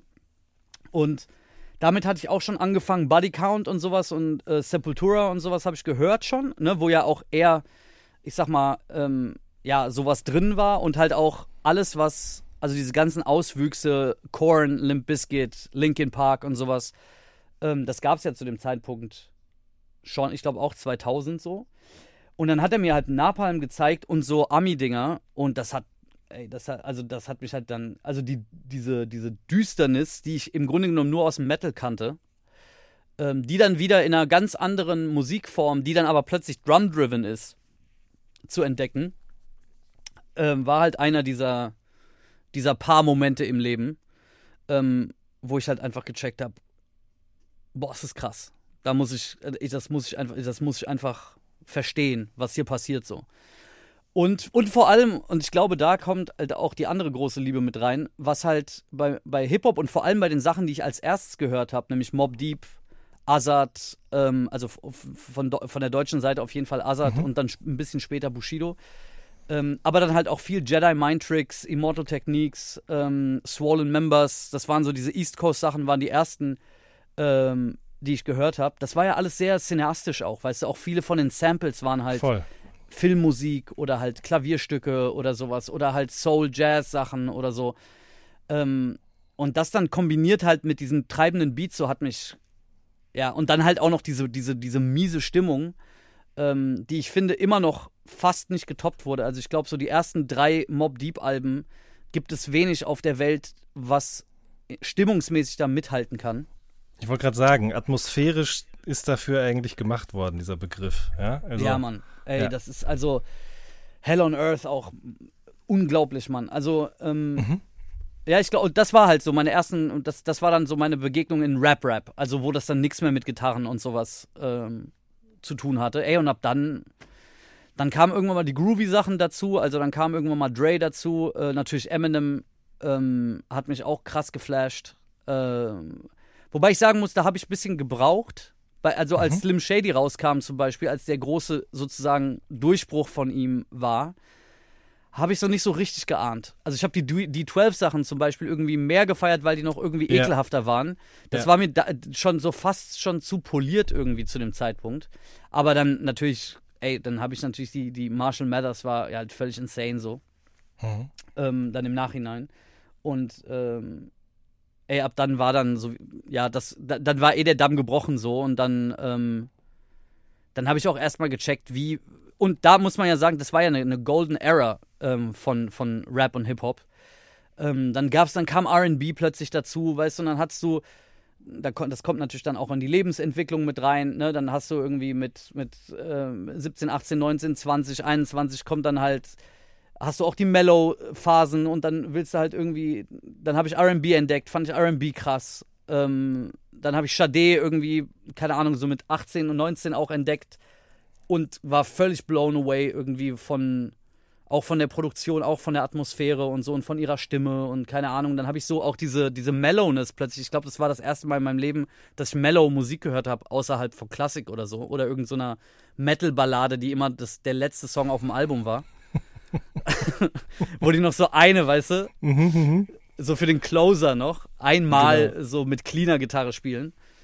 ähm, ey, und ab dann, ab dann weiß ich nicht mehr, ab dann verschwimmt alles, weil dann danach war nur noch Mayhem. Dann war halt auch Internet, ähm, verbreitet. Das heißt, du kamst an Informationen, dann gab es Audio Galaxy und Emule und was weiß ich und Na Napster und ey, dann war sowieso, Alter. Also, ich glaube, als ich verstanden habe, dass ich es die Möglichkeit gibt, irgendwas von irgendjemandem runterzuladen oder irgendwas zu finden im Internet, was ich, woran ich sonst nicht komme, irgendein Japan-Import oder sowas. Mhm. Das war, ich, ich konnte mein Glück gar nicht glauben. Also ich Ja. glaube auch, äh, Internet war, also als ich Internet war, das, also ich glaube, wir waren in Thessaloniki wirklich sehr früh in den, bei, den, in, bei den Familien dabei, die Internet hatten, was auch meine Eltern, glaube ich, in den finanziellen Ruin gestürzt hat. Also ich kann, Weil du pro gab- MB bezahlt hast, oder sie, besser gesagt, ja? Beim ja, ja, Download. pro MB mit 14.4 Modem und dann halt, weiß ich nicht, mein, also wie oft es passiert ist, dass ich im Internet war und, keine Ahnung, mein Vater ans Telefon gegangen ist und irgendjemand anrufen wollte und seine Stimme durchs Modem mich angeschrien hat, dass ich jetzt aus der Leitung gehen soll und so. Während ich irgendwie Warcraft 2 gespielt habe, Alter. Oh Mann, das kann man. Ey, das sind so, das sind so Dinger, Mann. Das ist natürlich jetzt so, so ein ekelhafter Boomer-Talk, aber Klar. ich glaube, dieser Struggle an Technologie zu kommen, Ja. der hat schon irgendwas, also der hatte für mich auch was, weißt du? Dieses, dass Technologie etwas ist, was halt eben nicht immer da war und eben nicht einfach existiert, ähm, war für mich so faszinierend, Mann. Und äh, deshalb habe ich immer noch wie ein kleines Kind irgendwie, wenn neue Sachen rauskommen oder sich eine technologische Entwicklung ähm, irgendwie tut, das ist, es fasziniert mich immer noch. Also ich bin immer noch interessiert in allem, was, selbst wenn ich nichts damit zu tun habe, selbst wenn es in Biotechnik ist oder sowas, weißt du? Und irgendwie nur einer sagt, ja, wir haben jetzt, äh, keine Ahnung, die erste Iris aus Gummibärchen geklont oder sowas. Das, ich finde es einfach crazy interessant. Und es, ich, das ist alles ein bisschen zurückzuführen auf dieses, diese Fakt, dass Technologie nicht einfach da ist. Weißt du, Dann- du musst da schon, musst hasseln, um da dran zu kommen. Ja, glaube ich auch. Also ich meine, klar, ne, diese Tauschbörsen, die du gerade angesprochen hast, das hat äh, tatsächlich ja auch, das war durchaus auch illegal, was da passiert ist, aber es ging halt nicht anders, ne? Also wenn als, als, als junger Mensch hast du eben nur einen limitierten Zugriff auf finanzielle Möglichkeiten und bist aber eben wissbegierig und was ist da besser, als einfach einen Namen in die Suchmaschine einzugeben und dann dir das alles zu besorgen? Es gab ja dann auch so größere Tauschbörsen oder so diese Peer-to-Peer-Sachen, wo du dann auch so richtige äh, ZIP-Files und RAW-Archive runterladen konntest mit kompletten Diskografien und solchen Sachen. Und das war für mich damals David Bowie, okay, alles klar, let's go. Und heute hast du es halt eben alles bei den Streaming-Anbietern und es ist viel, viel einfacher. Aber ich glaube, dadurch, dass man damals eben einfach noch mehr Aufwand betreiben musste, finanziell, äh, im Streit mit den Eltern, äh, im Konflikt mit dem Gesetz und so weiter und so fort, hat man einfach, glaube ich, nochmal anders, eine andere Bindung dazu bekommen. Ja, und ich habe noch ein bisschen eine steile These, was das angeht, weil ich Hau glaube, raus. die ersten, die ersten Leute, die diese Börsen benutzt haben, ne, und äh, wirklich, also ich, ich lebe ja auch davon so, ne, ähm, natürlich ist für Kunst nicht bezahlen richtig für den Arsch. Und natürlich ist mir das zu dem Zeitpunkt war mir das nicht so bewusst, ne, weil ich äh, gar nicht aus, aus, aus Boshaftigkeit oder sowas gehandelt habe, sondern aus schierem Schlaraffenland-Dasein, weißt Genau. du. Aber ich glaube halt, ich nehme mich mal als Beispiel, die Kohle, die ich in die Kultur versenkt habe, war überdurchschnittlich krass. Und ich glaube, viele der Leute, die am Anfang aktiv waren, waren alles Leute, die schon sehr viel Kohle in der Industrie gelassen haben. Äh, ich glaube, dass dann sozusagen, und das habe ich dann auch verstanden, als dann diese Torrent-Aktion anfing und als man dann irgendwie nur noch geladen hat, um zu laden, also um es zu haben, weißt du, ähm, ich glaube, dann wird so, dann, dann auf jeden Fall ein bisschen wilder Westen. Aber so die ersten, also Audio Galaxy zum Beispiel, hat noch sehr auf, ey, ich habe mir das, ich habe die und die Edition von dem und dem Album, was es nur da und da gibt, und dann hat man es getauscht und sowas, weißt du? Das war noch sehr, ähm, also ich, das, das war noch ein Zeitpunkt, wo ich die Leute kannte, mit denen ich Musik getauscht habe, weißt du? Also wo man die User kennt und sowas. Ähm, äh, wir haben da schon, also ich glaube, wenn man, äh, es gab ja damals diese, diese Rechnungen der Industrie, ähm, wie viel sozusagen äh, durchschnittlich ein Haushalt für Musik dalässt. Ähm, Und das war, also da gab es eine sehr, sehr kleine Gruppe, die sehr, sehr viel Geld rausgehauen hat und eine sehr, sehr große Gruppe, die sehr wenig für Entertainment ausgegeben hat. Das ist ja heutzutage voll anders. Also ein jemand, der viel Musik hört versus jemand, der wenig Musik hört, haben aber beide einen Spotify-Account, weißt du? Also sie geben beide ungefähr die, die, so den same amount sozusagen Ja. ähm, äh, aus. Oder auf jeden Fall ist die Diskrepanz sehr viel, sehr viel niedriger, als sie halt mal war dass ich, keine Ahnung, mein komplettes Taschengeld und äh, also weit in meine, in meine 20er ähm, unfassbar viel Kohle, also immer noch, aber äh, unfassbar viel Kohle für CDs ausgegeben habe. Jetzt die letzten zehn Jahre halt für Vinyl anstatt CDs. Ähm, aber es ist halt, ja, ich glaube, man hat, diese Generation hat schon auch viel zurück, also der Culture schon auch viel zurückgegeben. So. Glaube ich auch, auf jeden Fall. Ähm, jetzt haben wir so viel über Musik gesprochen, aber kurze Zwischenfrage, weil du es vorhin auch schon ein paar Mal erwähnt hast. Also Gaming war noch ein Thema, aber Filme auch, oder? Für dich als Jugendlicher? Wann ging das Ey, los? Das ging auch viel zu früh los. Ich glaube auch ähm, viele, viele Schwierigkeiten, ähm, die ich auch nach, die mich auch nach wie vor in meinem privaten Leben plagen, sind wahrscheinlich auch äh, ein Auswuchs des zu frühen Konsumierens von Sachen, die äh, eigentlich nicht für einen gedacht sind. Mhm. Aber ähm, wir haben ja vorhin kurz, also vor der Aufnahme auch äh, kurz über Alien gesprochen. Ja. Es gab dazu kleine Anekdote, Shoutout an, je, an irgendjemanden, der nur ansatzweise aus der Gegend kommt und das wusste. Es gab eine Wurstfabrik in Thessaloniki. Ähm, das war, oder beziehungsweise eine, eine, eine Firma, die hat Fleisch verarbeitet. Und bear with me, ist ein bisschen weird. Und der Typ, der diese Firma hatte, hatte auch den ersten Videoclub in Thessaloniki. Also, weißt du, also eine Videothek quasi. Und der hat halt US-Importe damals importiert. Und der hat wahrscheinlich maximal illegal einfach einen Sender gehabt. Also der hat einfach ab 18 Uhr gab es Power TV hieß der, gab es einfach einen Sender zu kriegen, ähm, der nur eine Werbung geschaltet hat, nämlich die Werbung von dieser Wurst. Und der Typ hat einfach eiskalt Videofilme, die er gerade aus den USA importiert hat, einfach gesendet, Digga. Krass. Also da nix mit Lizenzen und, weißt du? Ja. Der hat die einfach gesendet, Mann. Und ähm, der Sender, ich glaube, den gab es auch nur drei, zweieinhalb Jahre oder drei, ich weiß es nicht. Auf jeden Fall war das fucking Insanity, weil du hast halt plötzlich Filme gesehen, wie Alien 2, Terminator, was weiß ich, so, so Sachen, die halt, klar, natürlich, also der, der, so ich, der, der, der, die Zeitspanne von Kino zu VHS war länger als jetzt von Kino zu Streaming natürlich, ne? Aber es war trotzdem, Amerika war sowieso natürlich vor, weit vor Europa. Und der ist dann halt auch noch an die US-Importe sozusagen gekommen und deshalb liefen einfach in Griechenland Filme, die zum Beispiel in Deutschland erst Jahre später im Free TV liefen so. Und ähm, meine Eltern waren, hatten ein sehr, sehr gutes Social Life und deshalb waren die halt Wochenende immer weg. Und ich hatte eine narkoleptische Babysitterin, ähm, die immer nach zweieinhalb Minuten eingeschlafen ist und in REM-Phase war für so neuneinhalb Stunden. Und dann habe ich mich ins Wohnzimmer geschlichen und habe halt Power TV geguckt. Und da lief halt alles, was du di- dir nicht als Fünfjähriger, Sechsjähriger geben sollst, Alter. Exorcist, Nightmare on Elm Street, Alien, Terminator, ähm, keine Ahnung, der Pate, ich weiß es nicht. Auf jeden Fall alles, ähm, alles sehr bedrückend. S, also It, das ist der erste It von damals, so Shining auch und sowas. Das waren zum Beispiel, das sind so meine ersten Filmerinnerungen. Ähm, und auch da, man, pure Faszination, Alter. Also wirklich, also vor allem, vor allem sehr viel am Anfang für so Sci-Fi und Fantasy-Sachen, weil ich halt auch, auch da den technischen Aspekt einfach crazy fand, weil ich was gesehen habe, was ich in, im echten Leben sozusagen nicht sehe. Mhm. Ähm, und natürlich auch der, der, der, der Horror- und Terrorfaktor, also irgendwie auch die Faszination, dass du Angst hast.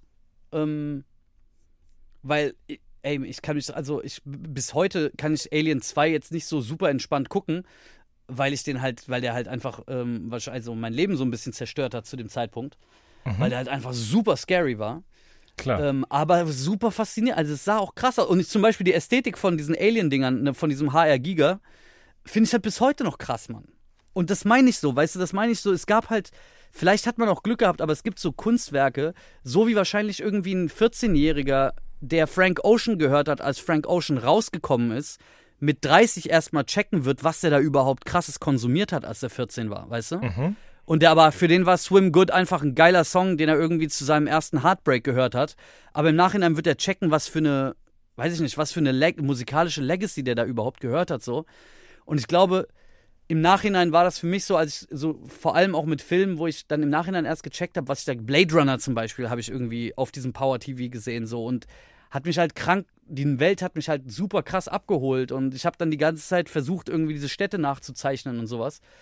Und im Nachhinein verstehe ich die Faszination, Mann, weil Leute Dokumentarfilme über diesen Scheißfilm drehen, weil der halt so, so bahnbrechend war. Aber zu dem Zeitpunkt mit so einem kleinen Hirnmann, was eh nichts gewohnt ist, und dann wirst du mit sowas auseinandergesetzt, das muss dich ja nur, also es muss ja nur irgendwas in dich triggern, was dich ja mal mindestens dazu bringt, zu denken, okay, wie, wie machen die das? Was, ich will das auch machen. Ich will, ich finde diese Welt Mhm. krass und sowas, weißt du? Mhm.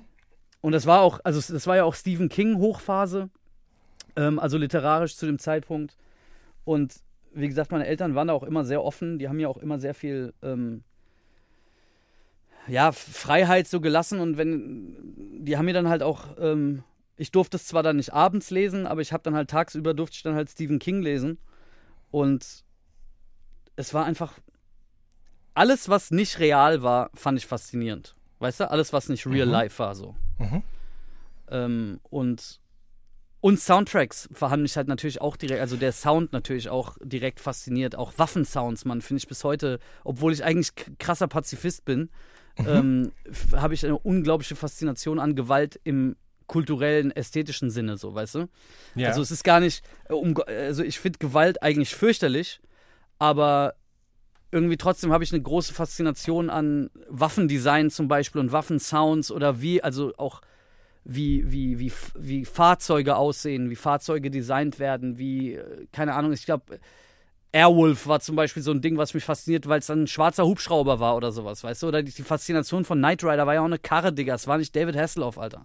Ja, klar. Und ich glaube halt auch, ich muss die ganze Zeit an diese Netflix-Reihe denken, Movies That Made Us. Ich weiß nicht, ob du die Ja. kennst, wahrscheinlich Ja, schon, ja. ne? Und Ja. ich meine, da wird einem ja auch nochmal gewahr, dass da diese, dass diese Frage, wie haben die das eigentlich gemacht, durchaus berechtigt ist, weil man oft auf die Dinge überhaupt nicht kommt, wie diese Kostüme sozusagen überhaupt entstanden sind oder wie eben zum Beispiel bei, auch bei Jurassic Park die Dinosaurier entstanden sind und so weiter und so fort. Und ich glaube, dass schon in dieser Zeit 80er, 90er eben Filme auch nochmal ganz anders gemacht worden sind als dann danach, als CGI immer salonfähiger geworden ist. Ist ja auch, eine, ist ja auch faszinierend zu betrachten, dass diese Dinosaurier in Jurassic Park, die damals in den 90er Jahren so realistisch aussahen, bis heute immer noch so realistisch aussehen irgendwie, ja. Und das, obwohl die Technologie ja viel, viel besser geworden ist im Laufe der Jahre. Man meinen müsste, eigentlich würden auch die Dinos besser aussehen. Ey, und jetzt sage ich dir eins, ne? Wenn jeder Produzent hatte auf jeden Fall mal, oder andersrum, nicht mal, es muss nicht mal, weil Produzent ist schon sehr präzise, aber pass auf, du findest ein Foto von dir, wo du irgendwie 16 warst, ne? Und denkst dir, was zum Teufel habe ich da an, Alter? Was sind das für Schuhe, Mann? Und das, also, ich glaube, viele Leute hatten diesen Schockmoment, als sie sich ein Foto von sich gefunden haben, wo die so Plateau Buffaloes tragen. Safe, ja. Und die, überleg mal, diese Entscheidung, diese, diese, Fall, diese falsche Kurve, die du da genommen hast in deinem, in deiner ästhetischen Wahrnehmung, ne? Erstens, Gott sei Dank gab es zu dem Zeitpunkt kein Instagram, äh, was das festhalten konnte, ne? Aber es ist ja auf einem ganz kleinen, also diese, diese, diese, äh, ich sag mal, ästhetische Fehlentscheidung ist ja auf einem ganz kleinen Kontext, in einem ganz kleinen Kreis in deinem persönlichen Leben entstanden. Jetzt stell dir mal vor, du bist jemand, der etwas macht, was die ganze Welt sehen soll. Und du triffst Entscheidungen, die aber das, das ästhetische Äquivalent von Buffalos sind in einem Film. Nämlich Visual-Effekte, die zum Beispiel, wo du denkst zu dem Zeitpunkt, wo du die machst, ähm, ja, ja, die sind super geil. Und dann siehst du die ein Jahr später und denkst dir, ach du Scheiße, was habe ich mir denn dabei gedacht, Alter? Und wenn du das im Hinterkopf hast, ne, wie oft man Fehlentscheidungen, oder was heißt Fehlentscheidungen, oder Sachen, für die man sich schämt, oder wo man im Nachhinein denkt, ach du Scheiße, wie kann das denn jemals geil gewesen sein?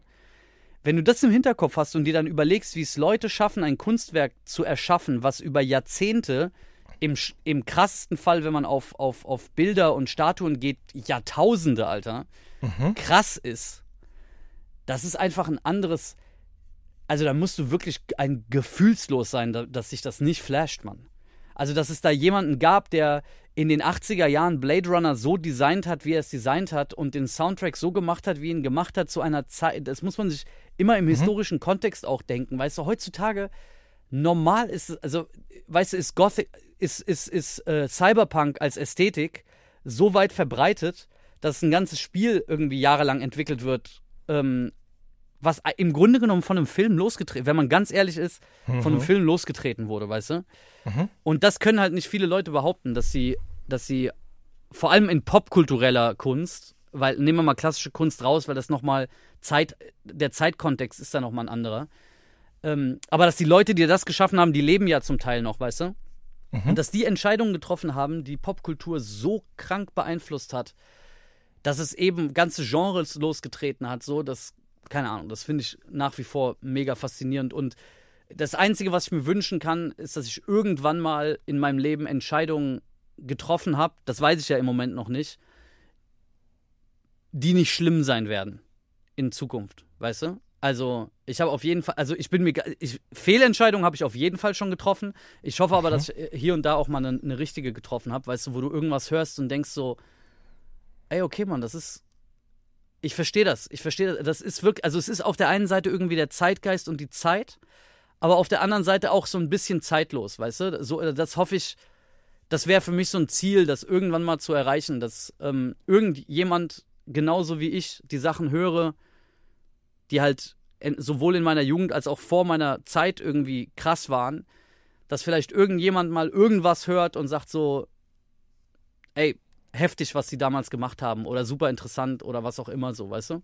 Und das fand ich halt auch immer an, an Filmmusik ähm, halt auch immer so krass. Das ist, also Filmmusik war immer so gesichtslos, was die Leute dahinter angeht, weißt du? Es ging immer halt wirklich nur um die Musik, also nur um die Kunst. Es ging nicht äh, wie bei Kurt Cobain auch, weißt du, krass um die, also die Kunst war eh völlig insane, aber es ging ja auch sehr um ihn, weißt du? Und das, das finde ich das Pure an Filmmusik. Es geht halt nie um den Typ, also um den Menschen, der das macht so. Ähm, das ist für mich die purste Form von ja, Kunst konsumieren, weißt du? Dass du einfach, das, dass, dass es so gut ist und dich so emotional abholt, dass du zwar wissen willst, irgendwie aus Interesse, wer es ist, aber es ist eigentlich egal, wer es gemacht hat, weil es einfach nur krass. Ja, verstehe. Aber dieses Denken, wann kam das denn eigentlich? Oder andersrum gefragt, wann hast du dich denn entschieden, überhaupt mit der Musik jetzt diese Richtung einzuschlagen? Überhaupt erst überhaupt irgendwas im Bereich Musik zu machen? Naja, also, äh, du meinst jetzt beruflich? Mhm. Ähm, ey, super spät erst. So, ich würde sagen, ich bin 2005 nach Deutschland und Da warst das, du 21, ne? äh, da war ich, nee, da war ich drei, Nee. 23. Stimmt, richtig. Ähm, also 22, 23 bin ich, war ich, als ich nach Deutschland gekommen bin. Da war sozusagen die Entscheidung, das war nicht schon das zweite Mal, als ich da nach Deutschland gegangen bin. Ich war davor schon nach dem Abi, wie gesagt, so für ein Semester nach Frankfurt. Das war aber, ähm, ja, war eine Fehlentscheidung. Wie gesagt, es war BWL. Mhm. Da habe ich eigentlich, also der Grund, warum ich nach Deutschland bin, ist, um Musiktechnologie quasi zu studieren und irgendwas mit Ton zu machen. Also da war, da war das erste Mal so die kognitive Entscheidung getroffen, ähm, okay, ich sollte mal versuchen, das zum Beruf zu machen irgendwie. Ähm, ich habe zwar davor auch irgendwie ein Praktikum beim Fernsehen gemacht und sowas äh, in, in, in Thessaloniki und hatte, hatte da schon so ein bisschen Filmmusik in Anführungsstrichen komponiert für ein paar Sachen. Aber ja, erst super spät habe ich eigentlich beschlossen, okay, ich versuche das jetzt zum Beruf zu machen. Und deshalb hat sich das auch alles ein bisschen Zeit verschoben nach hinten. Also ich bin auf jeden Fall äh, im Vergleich zu anderen ein sehr Late Bloomer, wenn man von Blumen überhaupt sprechen kann. Okay. Ähm, und so, und dann bist du da, bist du nach Deutschland gekommen, hast das gemacht auch und bist dann wo gelandet? Also ich habe erst, ähm, ich habe, ich wurde ja, ey, kleiner Shoutout an Musikhochschule Düsseldorf, die haben mich nicht akzeptiert. Ähm, da wollte ich nämlich eigentlich hin und wollte in den Studiengang ähm, äh, Musik und äh, Musik und Technologie, glaube ich, hieß der oder sowas, ich weiß nicht mehr genau. Ähm, das war so ein, so ein Cross-Studiengang zwischen der Fachhochschule und der Musikschule. Und da habe ich mich zweimal beworben und wurde zweimal abgewiesen. Das habt ihr jetzt davon. Und ähm, nee, und das war, äh, dann war meine, meine dritte oder vierte Option war, glaube ich, Medientechnik in der Fachhochschule in Köln. Und dann habe ich das halt auch einfach genommen, äh, um erstens einen Studienplatz zu haben und zweitens, um halt auch so ein bisschen meine Eltern zu beruhigen, dass ich halt irgendwas Handfestes habe. Der macht da was in Deutschland, ja. Äh, genau, der macht da irgendwas, was nur ansatzweise in irgendeiner Form nachweislich ist, dass er da auch was Okay. gemacht hat. So, und was hast du dann da gemacht? Also, wie kann man das so ganz kurz Ey, runterbrechen? das ist super das ist super technisch. Das ist so Elektrotechnik und Tontechnik im rudimentärsten Sinne und ich sag mal, das ist das Sprungbrett in den WDR. Okay, dann weiß ich genau, was ich mir darunter vorzustellen habe. Verstehe. Okay, also aber es, du ist, hast es dann. ist sehr technisch auf jeden Fall. ja, okay. Und du hast dann aber eine andere Abzweigung genommen, nämlich du hast dann Praktikum bei Tro gemacht. Genau, ich habe dann, äh, habe dann zu meinem Diplom sozusagen ein Praktikum äh, in einem Tonstudio in Düsseldorf gemacht, äh, die Tro Studios, ähm, wo ich auch tatsächlich immer noch bin. Ähm, und das war, das war sozusagen auch so ein bisschen der wegweisende Punkt, wo ich dann zum ersten Mal auch verstanden habe, wie man überhaupt arbeitet in der Branche. Also, dass es anscheinend irgendjemanden gibt, der nur ansatzweise mit Ton Geld verdient. So. Weil selbst im Studium war das zum Beispiel, war mir das völlig fremd irgendwie. Ich habe zwar viel Musik gemacht, aber ich hab, kan- kannte halt keinen in meinem Umfeld, der nur ansatzweise das professionell macht. Ähm, und als ich dann bei, ja, das Praktikum gemacht habe so und dann Studioalltag näher kennengelernt habe und sozusagen auch mehr hands-on war, dann ab dann hat sich alles so ein bisschen auch verselbstständigt. Also dann sitzt man auch irgendwie an der Quelle. Dann hast du auch, wenn es dann auch an Projekte geht, die dann wirklich in einem bestimmten Zeitrahmen auch abgeschlossen werden müssen und dann Leute, die auch Anforderungen an dich haben, fängst du auch an, so ein bisschen, ja, diese, diese Krankheit, die viele Produzenten haben, des Fertigmachens. Ne? Das ist ja das größte Problem von, von vielen Producern, ist, dass sie halt einfach Demos oder Beats oder Skizzen rumliegen haben und daraus keine Songs werden. Und für mich war zum Beispiel dieser Druck, Sachen fertig zu machen äh, von außen, war zum Beispiel Gold wert. Also bis heute funktioniere ich eigentlich ganz okay unter Druck. Ähm, Das heißt, es ist mir gar nicht so Deadlines und irgendwie ja in einem Rahmen arbeiten, finde ich eigentlich gar nicht so stressig, wie, glaube ich, andere Leute das äh, empfinden. Klar, jetzt nicht, wenn es jetzt alles so mega schnell und irgendwie auf Super Pressure ist, dann ist natürlich auch nicht geil. Aber ich finde es schon, ich find's schon gut, wenn mir jemand sagt, so, ey, pass auf, wir müssen jetzt in einem Monat, müssen wir jetzt abgeben, so. Und dann gibt es halt ein Date und da muss das Ding fertig sein. Das ist für mich auch eher ein Antrieb, als ähm, dass es jetzt so, weißt du, über mir hängt, irgendwie wie so ein, ähm, wie so ein Pendel. Ja. Ey, und ab dann hat sich das so ein bisschen verselbstständigt und dann äh, hatte ich, ähm, ich weiß gar nicht, wann das war, 2012 oder sowas, und unseren gemeinsamen Freund Thomas äh, kennengelernt. Shoutout Ähm, auf jeden Fall. Und der hat mich dann, also über ihn bin ich dann an Selfmade äh, gekommen und an Elvier.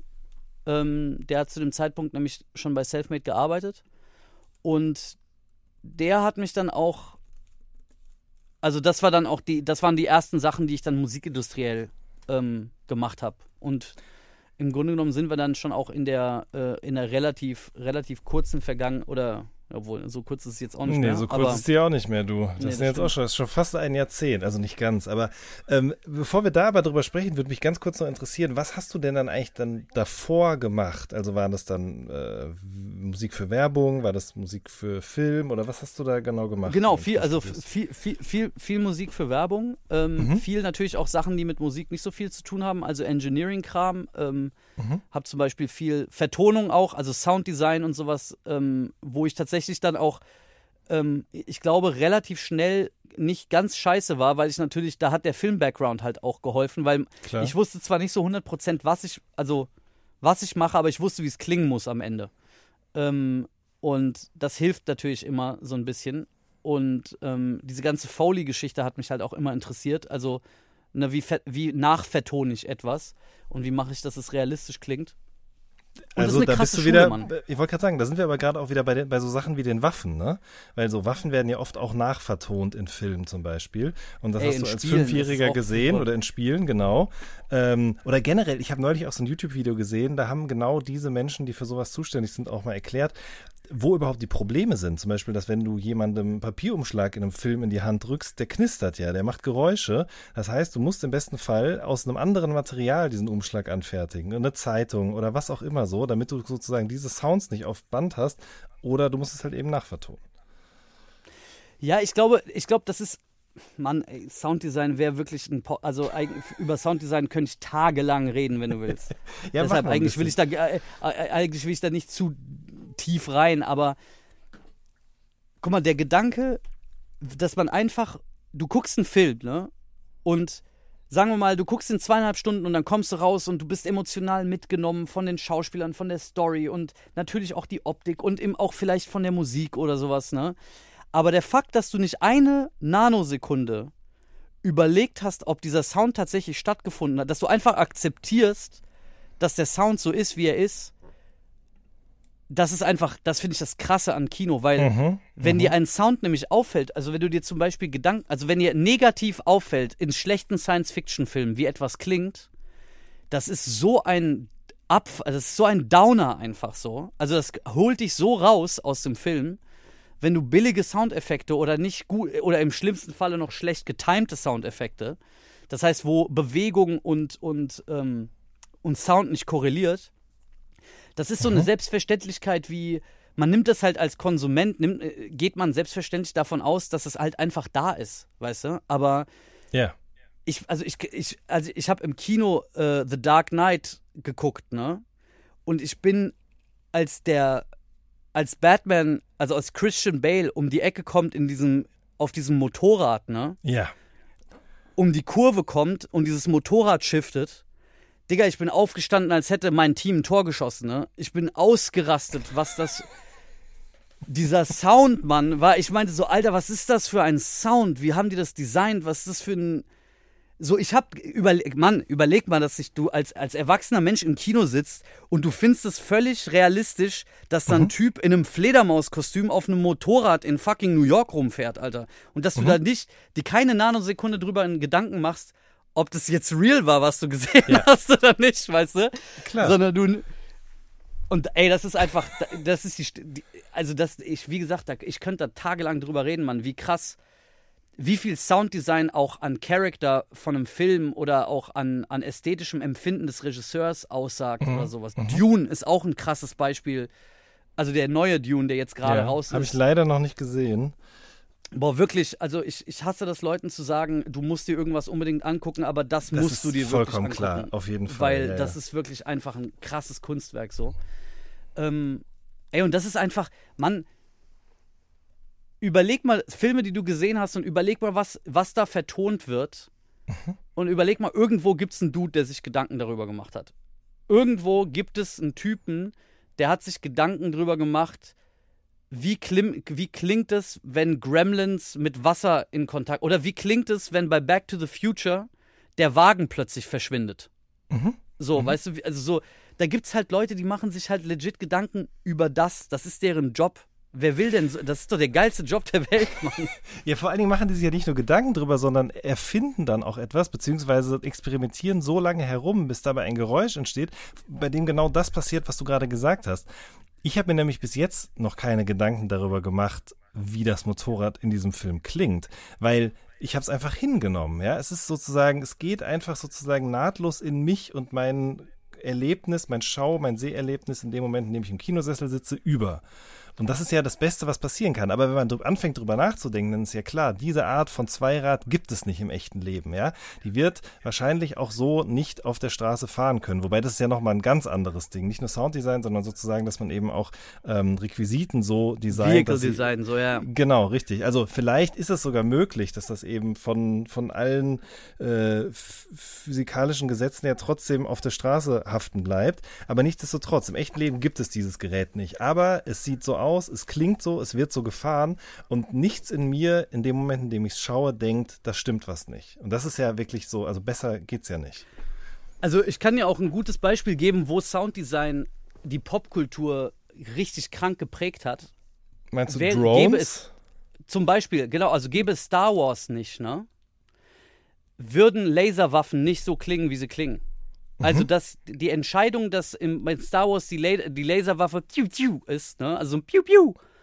Das war ja einfach, das war ja einfach zu dem damaligen Zeitpunkt mit den Möglichkeiten, die man hatte, war das halt so ein, ich glaube, das war ein Sinus, den die dann halt irgendwie äh, getriggert haben, so, ne? Dass diesen Laser-Sound gemacht hat. Und ich glaube, der Grund, warum Generationen von Leuten denken, dass Laser so klingen muss, ist Star Wars. Aber hätte das so geklungen wie, ähm, ich weiß nicht, wenn man gegen Pappkarton tritt, dann bei in Star Wars, dann würden halt Leute denken, ja, okay, so müssen halt Laser klingen, weißt du? Weil ich meine, wir, wir haben 2021 und richtig geile Laserwaffen haben wir immer noch nicht. Also wenigstens nicht welche, die du rumtragen kannst und wo so Schwerter rauskommen und so.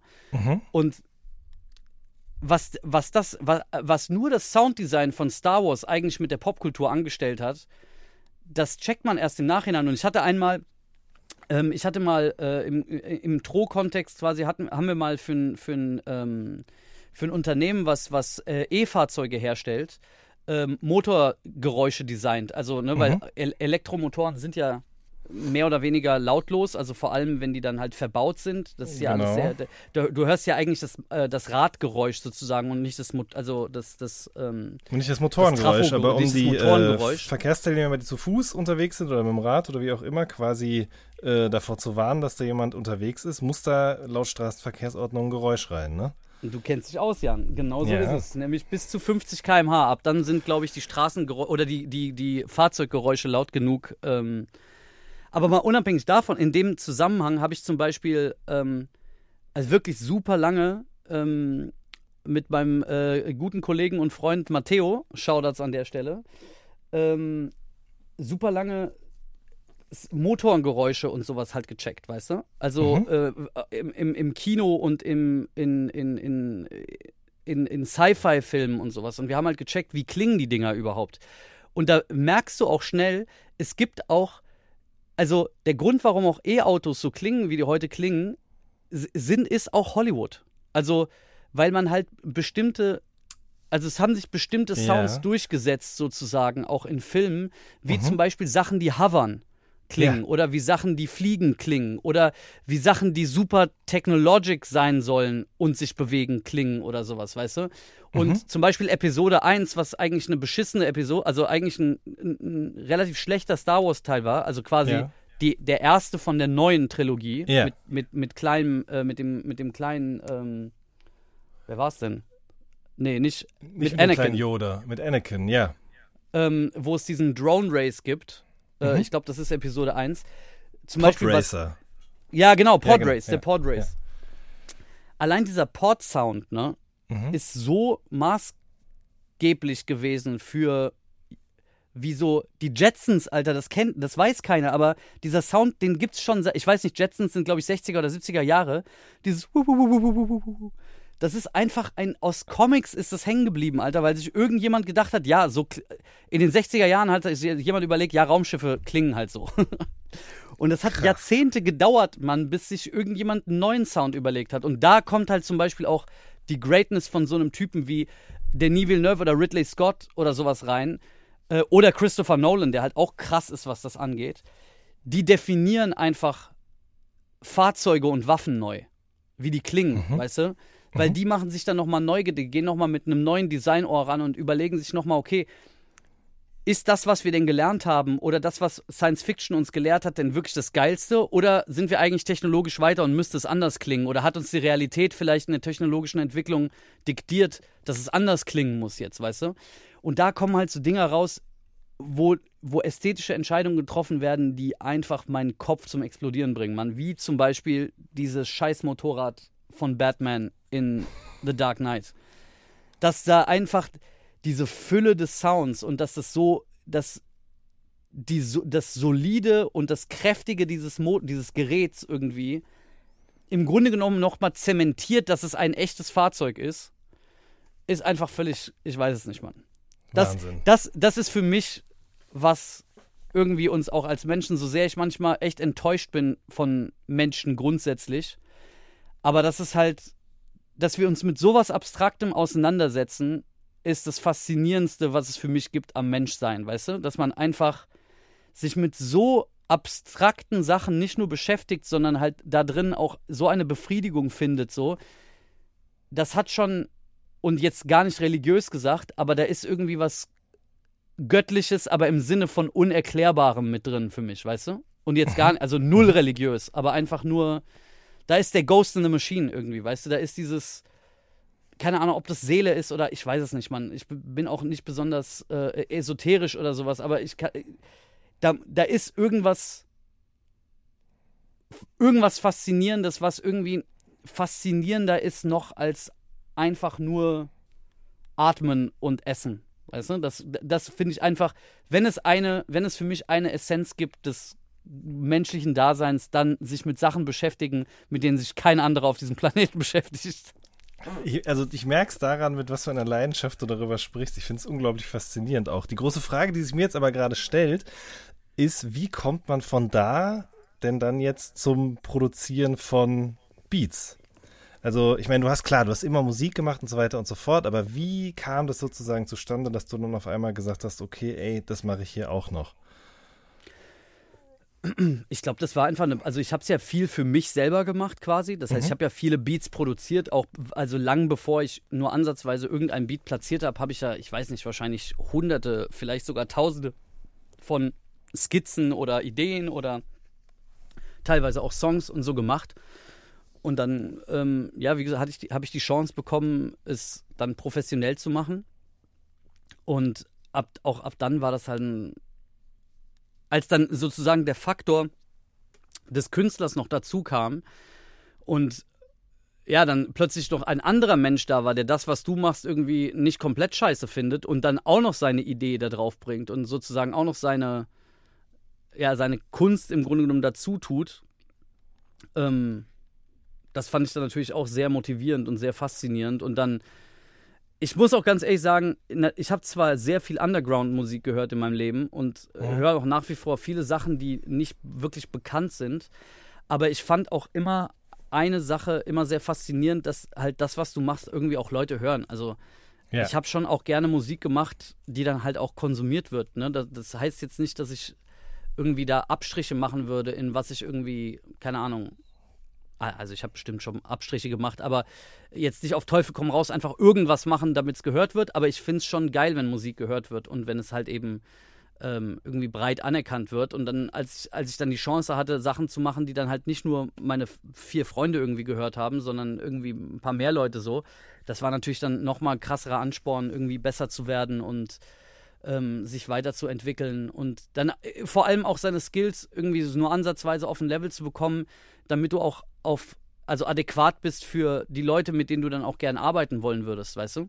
Also, dass du auf das Skill-Level kommst, vielleicht von Leuten, auf die du, die du sehr respektierst oder ähm, ja, auf die du auch hinaufschaust, so und, und äh, auf der anderen Seite aber halt auch immer das, immer sozusagen auch, auch Wissen, scheißegal, also das ist zum Beispiel so, so ein Credo, egal wie lange man das schon macht, es wird immer jemanden geben, der das gerade mal ein halbes Jahr macht, dessen Ideen aber einfach super, super frisch sind und super kreativ und super geil. Und das finde ich genau, das hat genauso eine Faszination wie einem Engineer über die, über die Schulter gucken, der seit 50 Jahren Filmton mischt, weißt du? Da werde ich mhm. was lernen. Und bei einem, bei einem, äh, bei einem 15-jährigen Rapper, der irgendwie plötzlich einen ganz komischen Flow auspackt, den ich noch nicht kenne, werde ich genauso viel lernen, weißt du? Mhm. Und ähm, auch das, diese Demokratisierung der Kunst, finde ich halt, finde ich persönlich gut. Ich glaube, ich weiß, ich weiß, gibt Leute, die finden das nicht so geil.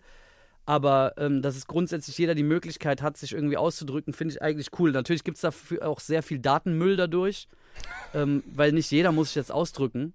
Mhm. Ähm, also er kann es und soll es natürlich, aber es muss jetzt nicht unbedingt die ganze Menschheit mitbekommen. Und ich glaube, da sozusagen auch irgendwie ja, was zu finden ist natürlich auch immer schwieriger. Aber auf der anderen Seite hat halt jeder auch irgendwie die Chance. Und jeder hat die Chance, dass, äh, wenn er was macht, was irgendwie resoniert mit den Leuten, ähm, dann halt auch ohne irgendwelche Gatekeeper sozusagen an, an, an die Oberfläche zu treten und, ähm, weiß ich nicht, seine Gedanken und seine, seine Kunst mit der Welt zu scheren. Und das finde ich eigentlich grundsätzlich als, so als Gedanke finde ich das schon geil. Also das, mhm. ähm, weil, weil, weil ich auch dadurch natürlich auch in den Genuss von Sachen komme, die ja, an die ich vielleicht nicht gekommen wäre oder die ich vielleicht sogar selber finde, weißt du? Das ist ja immer Ja. noch der größte Thrill für Leute, die Popkultur konsumieren.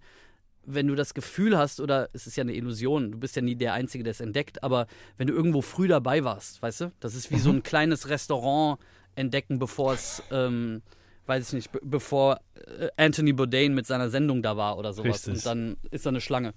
Mhm. Genauso ist es ja mit Musik. Ähm, Finde ich nach wie vor, dass du irgendwie was entdeckst und äh, irgendwie denkst, boah, geil, das ist noch alles so ein bisschen rough und das ist noch nicht so. Es ist noch nicht so perfekt, weißt du, aber in, das Perfekte ist irgendwie in dieser Imperfektion, die es hat. Das ist schon ein Richtig. geiler Prozess, Mann. Ja, Der, den mag ich schon sehr. definitiv. Wie sind wir jetzt da gelandet eigentlich gerade? Ach so, genau. Ich Ich, habe dich gefragt, wie das alles losging. ähm, und mich würde es tatsächlich mal interessieren. Du hast dann ja angefangen, das erste, was du mit, also du hast erstmal selber eine EP rausgebracht, beziehungsweise zwei, ne? 2014, beziehungsweise, nee, davor ging das schon los mit Kollega und Farid Bang, dass du bei Jung Gut aussehen 2 mitgemacht Genau, hast. das ne? war mein, das war im Grunde genommen officially mein erstes äh, Placement sozusagen in der Musikindustrie. Und war das denn dann sozusagen eine Auftragsproduktion? War das was, was du schon fertiggestellt hattest, was dann nur von den beiden gepickt worden ist? Äh, wie, wie Nee, ging das war tatsächlich jung, brutal, gut aussehend. Zwei war tatsächlich, da habe ich, ich überlege gerade, ich glaube, so richtig eigenen, eigenen Beat habe ich da gar nicht drauf, sondern ich habe sozusagen Co-Produktion gemacht. Ich habe Spuren ausgebessert, in Anführungsstrichen. Also ich habe Drums nochmal neu programmiert. Ähm, äh, aber auf, auf, auf JBG 2 ist nichts, was ich quasi selber so von Null gebaut habe. Mhm. Ähm, das war nur so mein erstes, wo ich halt mitgewirkt habe. Äh, ich glaube tatsächlich so, dass ich überlege gerade, ich glaube, das erste richtige, richtige Placement war dann auf King, glaube ich. Mhm. War dann auch King, also die Single. Ja. Ähm, und auf, äh, da waren ein paar Beats drauf, die ich gemacht hätte. Ähm, ich überlege gerade, ich krieg den Prozess nicht mehr, nicht mehr ganz hin. Ich habe auf jeden Fall mal geremixed, habe ich auf jeden Fall mal was. Also wo ein anderer Beat drauf war und dann haben wir den Beat runtergenommen und ich habe einen komplett neuen Beat drauf produziert. Ähm, und ich glaube, auf King waren aber auch ein paar Dinger, die sozusagen gepickt wurden, in Anführungsstrichen. Mhm. Okay. Ähm, und so fing es aber an. Aber ich habe zum Beispiel nie, und das war, also das ist auch ein großes Privileg, was ich hatte, ich habe relativ früh auf Auftrag in Anführungsstrichen produziert, weißt du? Also ich habe äh, so dieses Beat-Paket rausschicken, äh, wurde auch schon mal gepickt so, aber ähm, prozentual gesehen habe ich das relativ wenig, glaube ich, gehabt. Also ich habe sehr früh ähm, das Privileg gehabt, dann auch mit Ki- Künstlern zusammenzuarbeiten und dann sozusagen in einer Studio-Session dann halt auch zu produzieren und ähm, so eine Entstehungsphase zu haben. Mhm. Das ist zwar auch ein bisschen nervenaufreibend manchmal, aber ähm, das war schon auch eine sehr gute Schule, muss ich sagen. Da hatte, Ja. ich, schon, da hatte ich schon Glück. Wie lief es denn eigentlich ab? Ich fand es von Anfang an faszinierend, was für eine Range du da irgendwie abgeliefert hast. So, ne? Also du bist ja quasi über Selfmade in das ganze Ding so reingekommen und das, das äh, Label Roaster, das war auf jeden Fall durchaus sehr äh, divers, würde ich jetzt Sehr mal behaupten. divers, ja. Genau, du hast einen Absolut. Kollege, du hast einen Favorite, wo man ganz am Anfang von deren Karrieren gesagt hätte, ja gut, das klingt alles schon ziemlich ähnlich musikalisch gesehen, aber dann irgendwie würde ich behaupten, ist das schon auch auseinandergegangen im Laufe der Zeit. Du hast die 257ers, Karate Andy, ähm, Genetik zum Beispiel auch. Also ich will jetzt nicht alle Releases noch komplett mal von Anfang bis Ende durchsprechen, aber mich würde mal ganz grundsätzlich interessieren, wie hast du das eigentlich gemacht? Also hast du dich dann vor den Sessions ein bisschen darauf vorbereitet oder wie hast du es überhaupt geschafft, dich in so verschiedene Moods hineinzubegeben? Weil ich würde mal behaupten, so ein King-Release von Kollega und ein Boom Shakalaka von 257ers, da liegen auf eine Art und Weise schon Welten zwischen, oder? Ja, absolut. Also Moods ist eigentlich genau das richtige Wort. Ich habe halt Moodboards für alles immer gemacht. Äh, Mhm. habe ich schon immer gemacht. Man, ich habe Moodboards gemacht, wenn ich irgendwie äh, als, als, als Jugendlicher, ähm, keine Ahnung, irgendeinen harten Crush hatte auf irgendein Mädel, habe ich dann halt ein Mixtape gemacht. Und bevor ich das Mixtape gemacht habe, habe ich erstmal ein Moodboard gemacht, mit was das Mixtape werden soll. Und äh, im Grunde Krass. genommen habe ich ex exakt den gleichen Prozess äh, in der Produktion angewandt. Also immer wenn ich was gemacht habe, habe ich erstmal sozusagen mein, mein Ego so ein bisschen befreit von, was höre ich jetzt gerade persönlich, also zu Hause sozusagen. Ähm, Mhm. und habe mich versucht immer so ein bisschen reinzuversetzen, aber habe dann so auch ein bisschen in die Extended, in das Extended-Umfeld mich reinversetzt. Also ich glaube, ich habe auch äh, oft bei Künstlern vielleicht auch Sachen mit reininterpretiert, die vielleicht gar nicht so sehr, die der Künstler vielleicht gar nicht so meinte oder ähm, die vielleicht gar nicht da drauf waren, aber ich das Gefühl hatte, das passt aber in die Welt. Und ich habe immer davor Moodboards gemacht. Also, und die Moodboards waren auch immer nicht nur akustisch, ähm, sondern es waren immer, also bei, beim, beim Tape zum Beispiel, ähm, super viel Filme. Also ich habe einen ganzen Ordner noch, wo Bilder drin sind. Ähm, Videos, ähm, irgendwelche Schnipsel von irgendwas. Teilweise, also beim Tape hatte ich zum Beispiel noch Werbung aus den 80er Jahren, wo so, so Cola-Werbung, wo im, im Nachhinein noch so so so so äh, so Sprüher drauf sind von so weißt du was die Freshness der Dose zeigen und sowas das war so ein 80er Jahre Ding über diese ganze Neon Ästhetik mhm. so die hatte ich da auf jeden Fall das mache ich eigentlich immer bevor ich äh, irgendwas mache, was, was größer ist sozusagen oder was mehrere, mehrere Songs eventuell beinhaltet, weißt du?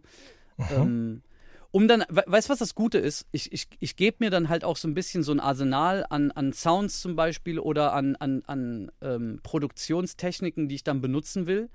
Weil da, damit gehst du auch so ein bisschen, ähm, damit weißt du auch, wenn ich jetzt zum Beispiel, weiß ich nicht, nur eine MPC benutzen darf, um die Drums zu bauen, dann bleibst du halt auch kohärent irgendwie. Selbst wenn du mal eine andere Mut hast an einem Tag und du fühlst dich irgendwie ein bisschen anders, aber dadurch, dass du dich dann selber limitierst und dann halt wirklich nur diese Tools benutzt, bist du on brand halt die ganze Zeit auch, weißt du?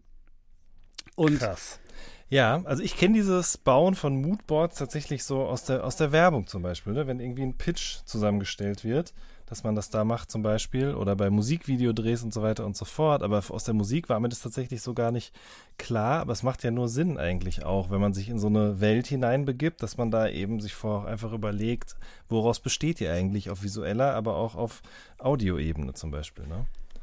Ja, also ich muss sagen, die visuelle Ebene hat sogar fast obwohl, nee, stimmt nicht. Das ist, die waren schon beide sehr wichtig. Also auch die akustischen Moodboards waren schon immer sehr wichtig. Aber die visuelle Ebene war mindestens genauso wichtig, wenn nicht teilweise mehr. Also, dass ich sozusagen immer das Gefühl hatte, ich muss einen Soundtrack produzieren zu dem visuellen Input, den ich da gerade im Moodboard habe, weißt du? Mhm. Was ähm, ist denn bei so einem 257 er Moodboard zum Beispiel drin?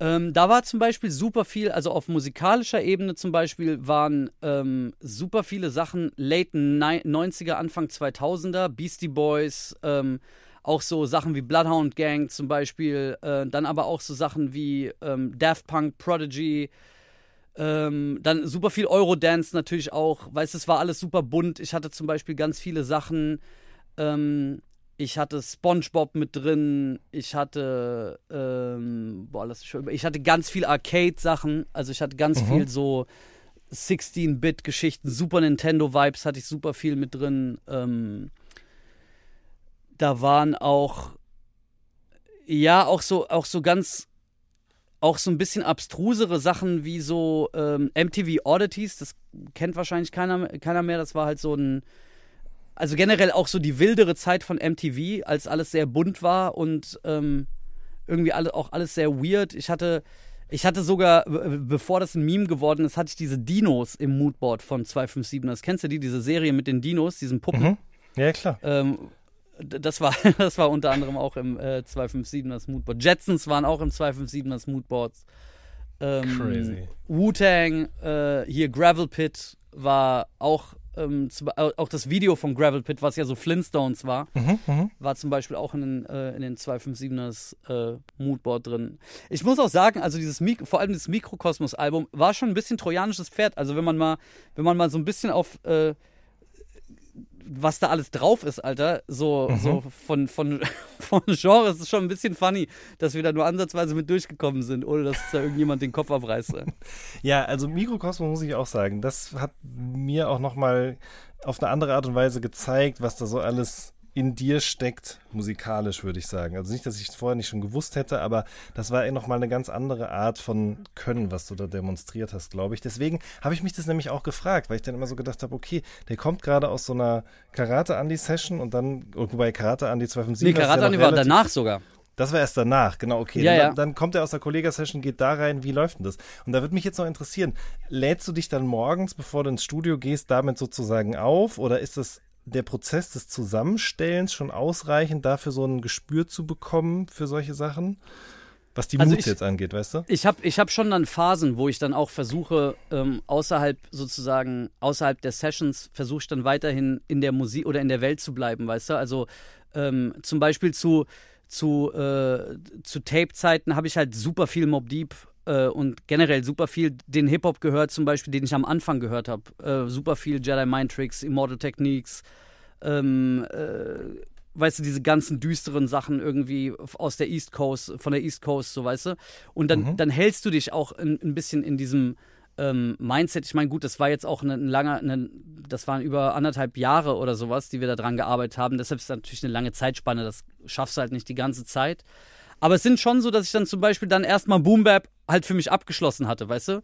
Und dann, ähm, zum Beispiel als, als, als wir das, als wir Eros gemacht haben und so, habe ich mich auch voll mitnehmen lassen von den Jungs, weißt du, sowohl von, von Rin als auch, ähm, auch schon von Nintendo, äh, von Nintendo damals, ähm, die da waren auch viele Sachen zum Beispiel, die ich noch nicht kannte und die ich dann auch neu entdeckt habe, die mich dann mega hart fasziniert haben. So. Und dann war ich zum Beispiel in dem Film halt so mega unterwegs und ähm, fand das dann immer faszinierend und hatte dann natürlich auch, auch irgendwie Glück, dass ein paar Sachen dann irgendwie auch, auch, auch Rin dann halt von mir auch akzeptiert hat, weißt du, und dann, das ist halt auch schon immer, das ist schon ein geiler Prozess so, und wenn du dann, ja, auch was, äh, ich habe dann, ich habe auch so Testphasen, ne? also bevor ich dann irgendwie was, wenn ich zum Beispiel ein bisschen was mache, ähm, was jetzt ein bisschen außerhalb meiner Comfortzone ist oder was ich jetzt nicht so oft produziert habe davor, mache ich auch erstmal so 20, 30 Beats für mich alleine, bevor ich dann irgendjemandem was schicke, weil ähm, das ist halt so wie mit Pancakes, Mann. So, der erste ist nie geil. Ja, ist true. Richtig. ähm, Also einfach so ein bisschen Fingerübungen, so ein bisschen reinfinden, warm machen und so weiter, ja. ja, Mann, das ist, äh, das muss, das muss sein, weil das, ich, da, sonst wirst du auch, du wirst der Sache auch nicht gerecht, weißt du, weil es gibt ja Jungs, die machen, das- also äh, es, ich war jetzt noch nie in der, in der Lage, dass ich irgendwie was, ein neues Genre erfunden habe oder sowas. Oder, ähm, weißt du, dass ich jetzt irgendwie irgendwas gemacht habe, was die Welt in der Form noch nicht gesehen habe. Ich versuche immer so ein bisschen noch was dazuzugeben, was vielleicht noch nicht so hundertprozentig da war. Aber es ist ja immer sozusagen etwas, was irgendwie sch- schon existiert und ich wandle das ein bisschen ab. Und ich finde, man muss dieser Legacy halt auch gerecht werden irgendwie. Und du kannst halt nicht, ähm, selbst wenn ich jetzt sage, ach, guck mal, das ist ja so, so, eine, so, eine, so eine Hochnäsigkeit, die au- auf viel so in der Musikindustrie auch ist. So, ja, Schlager kann ja jeder so. Zack, zack, ich mal schnell einen Schla Schlagerhit so. Nein, Mann, Schlagerhit braucht genauso. Schlagerhit ist auch eine Sache, die musst du fühlen. Also du musst den Song geil finden, damit die Leute den da draußen auch geil finden. Alles genauso wie mit äh, andersrum auch, wenn irgendjemand sagt so, ja, eigentlich mache ich eher Rock und, und Metal, aber ey, dieses Tra also diese Trap Hip Hop Beats, die kriege ich auch hin, mache ich ja auch mal schnell einen so, ne? Das geht nicht, Mann. So so wirst du nicht weit kommen und so wird das werden die Leute auch nicht feiern, weil die riechen das, ob du das meinst, was du da was du da irgendwie natürlich nicht immer, aber, ähm, aber ich finde so auf lange Sicht und auf so vor allem, wenn man die Zeit dann mit in Einbet äh, an, äh, einzieht, so dann ist es auf jeden Fall safe so. Du musst es respektieren, was du machst. Und du musst das respektieren, was andere Leute vor dir gemacht haben oder während mit dir sozusagen machen und dann natürlich auch nach dir irgendwie noch weitermachen oder weiterentwickeln. Und ähm, dafür musst du halt einfach üben. Also ich wenigstens. Ich bin, ich hab, ich bin nicht so Nature Talent, dass ich quasi einfach so auf Anhieb direkt ein Ding raushaue und bam, das ist es dann, weißt du? Weil das sind auch technische Prozesse, die du auch lernen musst. So. Also ähm, das habe ich zum Beispiel auch aus der Werbung gelernt, wenn du etwas, wenn zum Beispiel in einem Werbeauftrag irgendjemand kommt und sagt so, ey, ich will, ähm, weiß ich nicht, wir brauchen jetzt für die und die Joghurt-Werbung, brauchen wir jetzt, weiß ich nicht, Daft Punk One More Time. Ja. Und dann bist du plötzlich, hast du zwei Tage Zeit, um irgendwas zu machen, was wie Daft Punk klingt. Und der einfachste Weg, um etwas zu machen, was wie Daft Punk klingt, ist zu verstehen, wie Daft Punk das gemacht haben, was sie gemacht haben. Und dann wirst du nämlich relativ schnell merken, dass viele Sachen ähm, ja auch, also erstens eine Technikfrage sind, manchmal auch eine Equipmentfrage. Also vor allem früher mit Drum Machines und sowas war, viele Sachen waren tats tatsächlich auch die Sounds, die die halt einfach hatten. Also Robin S. Show Me Love, diese, diese Orgel zum Beispiel, wo, womit es tausende von Songs gibt und äh, Holland unter anderem äh, dann, dann auch, äh, 20 Jahre später. Ähm, das war zum Beispiel so ein Preset von, von einem Korg-Synthesizer so. Und da hättest du, hättest du nicht den Synthesizer und den Sound, hättest du machen können, was du willst. Du hättest diesen Sound einfach nicht. Ähm, und so ist es halt mit vielen Sachen. Und wenn du dich dann, wenn du dann da reinsteigst, dann lernst du halt auch Sachen, die du vielleicht gar nicht, die, an denen du gerade gar nicht sitzt, weil vielleicht bist du halt gerade in deiner, äh, ich weiß nicht, Psychedelic Trance Phase und plötzlich kommt jemand mit Daft Punk und dann musst du dir Gedanken machen, ähm, wie das halt jetzt klingt, wenn die halt eine Funkplatte samplen, weißt du? Und irgendwas bleibt dann ja hängen und dann bist du plötzlich so fast forward und zwei Jahre später sitzt du an einem anderen Projekt und erinnerst dich und denkst so, das ist schon alles geil, aber ich würde jetzt gerne noch irgendwie einen komischen Switch da rein haben und dann erinnerst du dich plötzlich daran, an etwas, was du vielleicht eben in so einer Werbeproduktion halt gemacht hast und dann denkst du, ey, warte mal, die Technik könnte ich jetzt hier mal ausprobieren. Ich glaube, das ist beim Malen, ich, ich kann zwar leider Gottes äh, nicht gut malen, aber ich glaube, das kann man, ähm, das kann man, glaube ich, vergleichen mit so Techniken, die man dann anwendet, weißt du, oder, oder Arten zu produzieren so. Ähm, ich glaube, das ist wirklich ein krasses Learning gewesen, was dann auch hilft, ja, so dann anders zu und äh, ja, vielleicht sich nicht so hundertprozentig zu wiederholen, weißt du? Also das ist natürlich kann auch ein Vorwurf sein. Also man könnte mir natürlich auch vorwerfen, ähm, dass ich quasi gar keinen eigenen Sound habe, weißt du? Ähm, aber ja, ich weiß es nicht. Also ich finde auf jeden Fall, ich finde als Pro oder oder das das mag ich an meinem Job halt so sehr, dass ich im Grunde genommen mich gar nicht festlegen muss, wie ich mich ausdrücken will, weißt du, sondern Mhm. ich, ich kann sogar eher, also ein bisschen, da, da, da kommt auch wieder die Filmparallele. Ich sehe mich halt wie jemand, der an einem Film arbeitet, weißt du? Da fährt auch nicht jeder seinen eigenen Schuh, sondern da ist halt so, da arbeiten mehrere Leute zusammen, um halt ein krasses oder Best Case irgendwie krass, aber um halt ein Produkt am Ende zu, äh, zu machen. Und da gibt im, im, im besten Falle ist jede Komponente, die dann jeweils von Individuen kommt, die können dann die Sache, die sie können, irgendwie hoffentlich am Set dann am besten. Und wenn es dann am Ende zusammenkommt, ist es dann für den Zuschauer dann halt einfach geiles Entertainment und im besten Falle halt noch ja irgendwas Emotionales oder was auch immer, was einfach ein Erlebnis, weißt du? Und so, Hm. so sehe ich das in, in Produktion auch ein bisschen. Also äh, man ist auch irgendwie ein Teil von einem relativ großen oder einem, einem, einem größeren Konstrukt von Zahnrädern, die ineinander greifen müssen. Heutzutage sowieso, weißt du, visuelles kommt dann dazu, äh, die, Person die, die, die Persönlichkeit des Künstlers, ähm, das, das Marketing, die Videos, also sowieso, wie gesagt, auch da die visuelle Kommunikation super wichtig so und dieses Ineinandergreifen davon ist, glaube ich, auch das, was mich an Filmen hast so fasziniert und was ich halt in der Musik dann versuche auch weiter, ja, weiterhin so zu nutzen, halt dieses die mehrere Gewerke, die einfach ineinander greifen und dann etwas machen, was dann vielleicht sogar überwältigend ist für jemand, weil er sich eben genauso wie ich mich jedes Mal und immer noch manchmal da finde und da sitze und denke, wie zum Teufel haben die das gemacht, Alter? Wie ich meine, ey, jüngst ist mir das bei Dune passiert. Ich saß im Kino und dachte, ey, so wie ich mich fühle, müssen sich Leute gefühlt haben, die damals in Ben Hur und Lawrence of Arabia ins Kino gegangen sind und sich danach gefragt haben, okay, also, also Kino hat gerade ein Level geschiftet einfach. Also so fühl, also so habe ich mich nach Dune gefühlt. Ich habe mich so gefühlt, als hätte visuelles gerade ein Upgrade bekommen.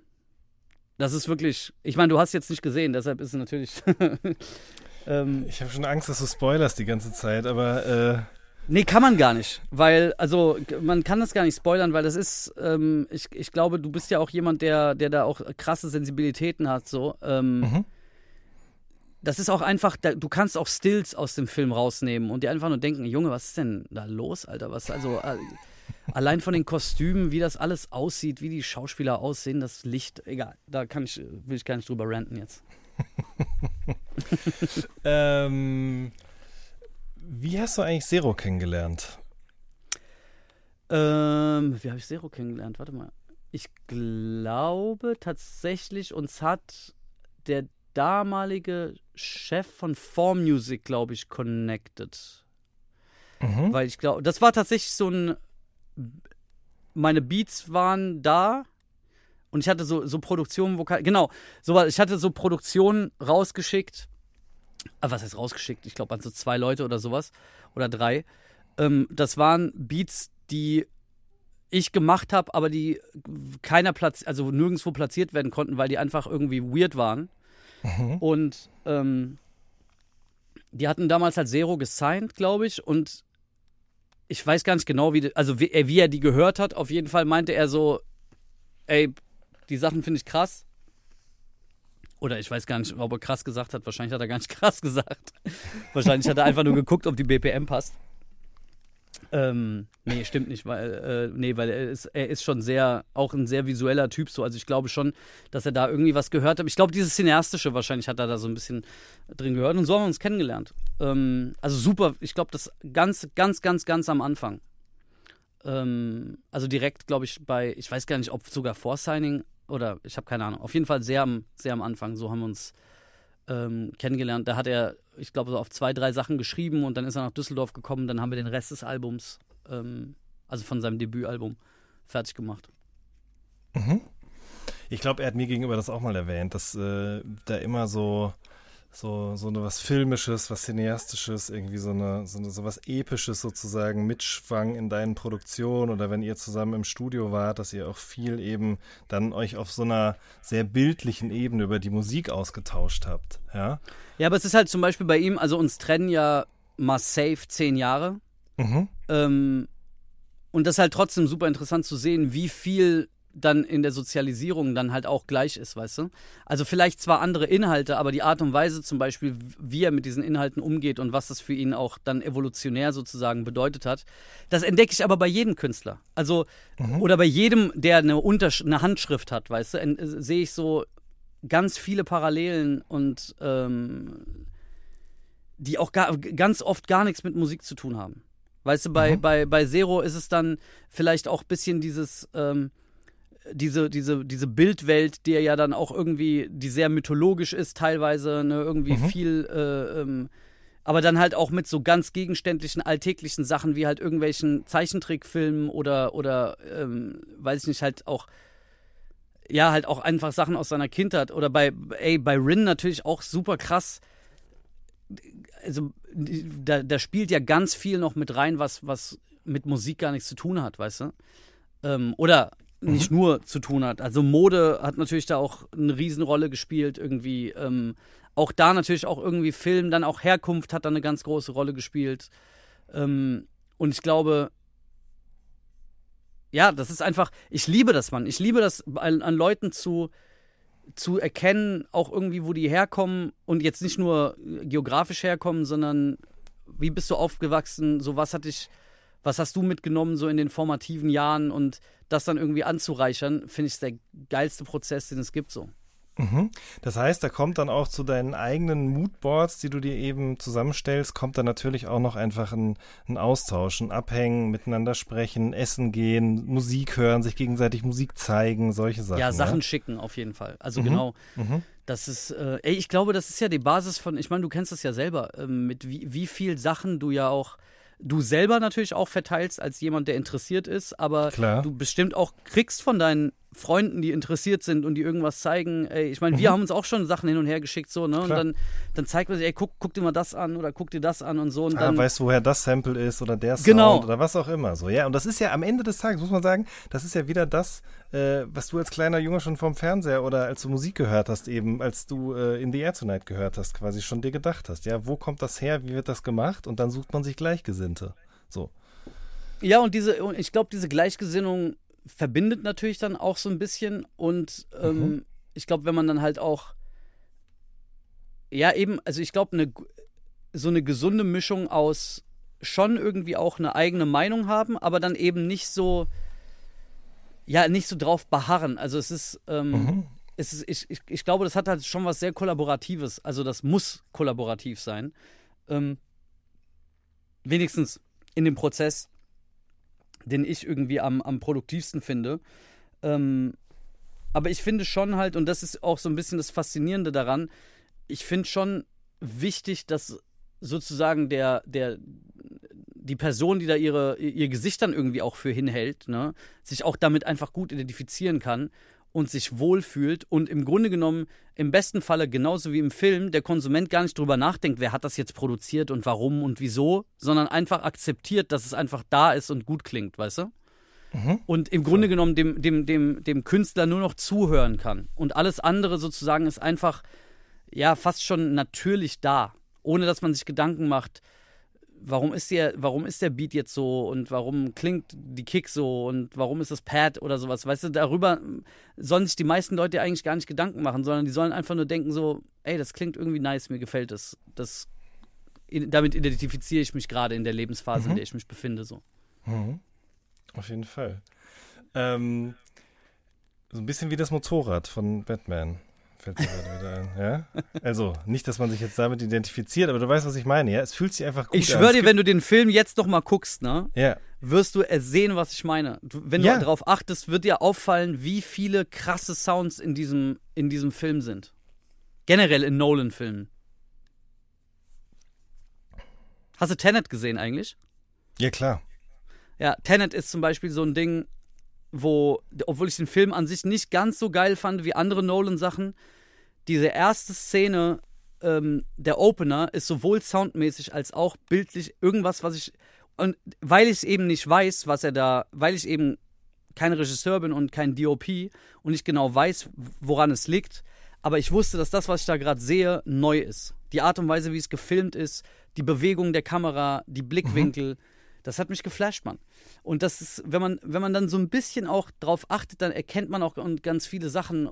Also so auch, ich finde auch so Regisseur-Commentaries halt super spannend, weißt du, weil da sind natürlich, so, so sehr ich auch versuche aufzupassen, zu sehen, äh, auf Einzelheiten zu achten. Natürlich sehe ich nicht alles und ich weiß natürlich auch vieles einfach nicht. Und wenn es dann jemand erklärt irgendwie und sagt so, ja, da haben wir uns das und das gedacht, bin ich jedes Mal, denke ich mir so, du Bastard, Alter, was hast du, also wie viel Levels da halt auch irgendwie drin sind, so, es fasziniert mich immer wieder aufs Neue. Mhm. Ist wirklich spannend. Ey, wir können wirklich noch stundenlang hier weiterreden. Ich würde wahnsinnig gerne auch mit dir wirklich über alle einzelnen Acts noch sprechen, mit denen du da zusammen, zusammen, schon zusammengearbeitet hast. Ähm, zum Beispiel, wir müssen zumindest der Vollständigkeit halber die Leute jetzt auch alle mal noch nennen. Also mit Hugo hast du eben auch gearbeitet, mit Karate Andy, ähm, 257 das Kollege, habe ich ja schon gesagt, Favorite auch zum Beispiel. Ähm, aber mich würde trotzdem interessieren, weil jetzt gerade eben auch das neue Al- Rin-Album rausgekommen ist, ob das da Kinda auch Grey. mal Genau, Kinda Grey, sorry, richtig, ganz genau. Ähm, auch ein sehr, sehr, sehr gutes Album. Ari hat ja schon in der Sendung mit dir auch gesagt, dass er das für eines der besten Alben des Jahres hält. Äh, dem muss ich auf jeden Fall zustimmen. Ähm, Das, äh, das ehrt mich natürlich sehr zu hören und das freut vor allem, glaube ich, auch Ramon sehr. ja, Ähm, ja, das, geil. Äh, das hoffe ich Das- doch, aber ich kann es wirklich jedem, der es noch nicht gehört hat, wirklich sehr ans Herz legen, weil ich finde das, ähm, ja, das ist am Ende des Tages, muss man sagen, halt auch einfach sehr konsequent kinda grey. So, ja. Also es wäre jetzt auch ein leichtes gewesen, das alles ein bisschen ähm, angepasster zu gestalten, würde ich mal sagen. Aber das ist halt so, wie er das gerne haben wollte, klingt es jetzt nun eben auch, beziehungsweise so, wie du es gerne haben wolltest. Ähm, wie war die Ar- Zusammenarbeit mit ihm so? Also, was Ey, kam er da mit Referenzen? Kamst du da mit Referenzen? Oder mit Auch Leads? wieder beide. Also Mhm. genauso wie ähm, genauso wie bei allen Sachen, die eigentlich gut funktionieren und wo wir dann auch lange zusammenarbeiten, es ist immer, es ist nie einseitig. Also es ist Mhm. nie nur einer kommt mit der Idee oder nur einer kommt mit der Vision. Ähm, viel, viel vor allem an dem, an der ästhetischen Welt und an der Mut hat er ja schon mitgebracht. Ähm, aber zum Beispiel an konkreten musikalischen Ideen habe ich da auch immer mal wieder was, was reingebracht, aber auch eher ja, da habe ich auch einfach Glück so, ne? Also genauso wie, wie, wie, wie Renato auch, das sind halt einfach, die hören halt auch einfach viel Musik, die sind halt auch beides kranke Konsumenten von Popkultur und äh, die interessieren sich auch für viele Sachen, die die auch gar nicht selber machen, weißt du? Also viele Sachen zum Beispiel, die, die, die, ähm, die Renato auch hört, macht er gar nicht selber.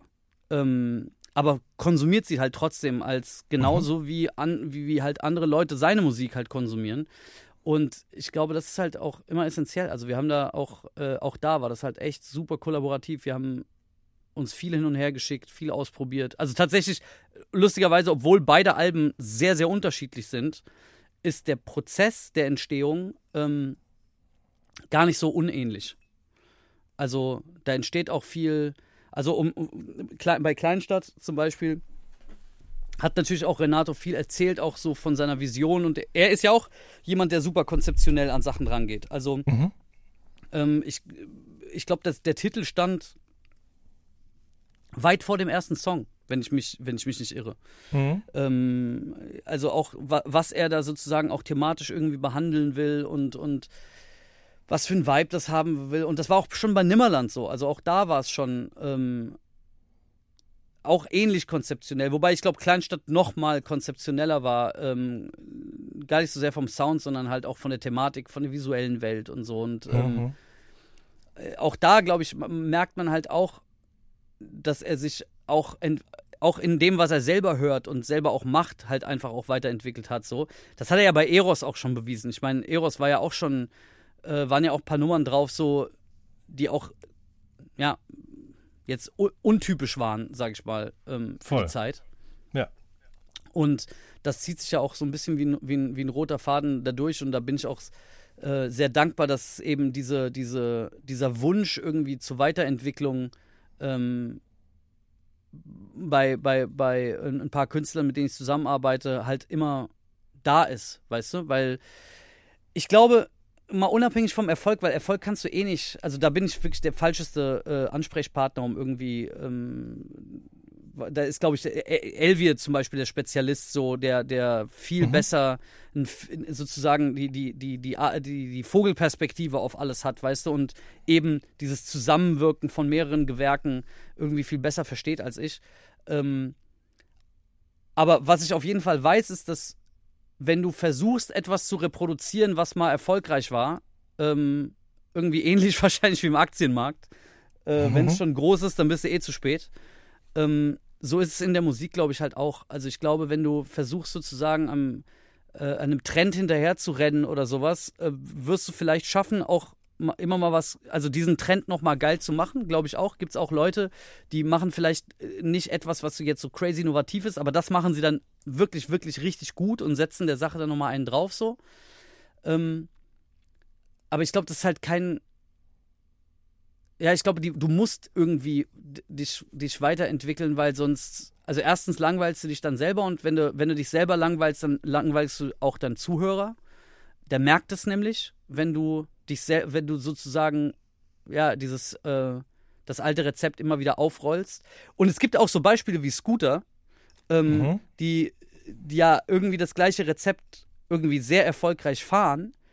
Aber auch bei denen glaube ich zum Beispiel, ich weiß, also ich weiß, keine Ahnung, ich kann es denen jetzt nicht, äh, ich will es denen gar nicht unterstellen, aber ich glaube, die finden es auch schon geil, was sie da machen, weißt du? Und ich mhm. glaube, die stehen da auch dahinter und ich glaube, deshalb ist es dann halt auch irgendwie auch erfolgreich und du kaufst denen das dann halt auch irgendwie ab, dass sie da halt einfach Bock drauf haben so und das halt deren Sound ist und deren deren Unterschrift so und das respektiere ich halt wirklich sehr.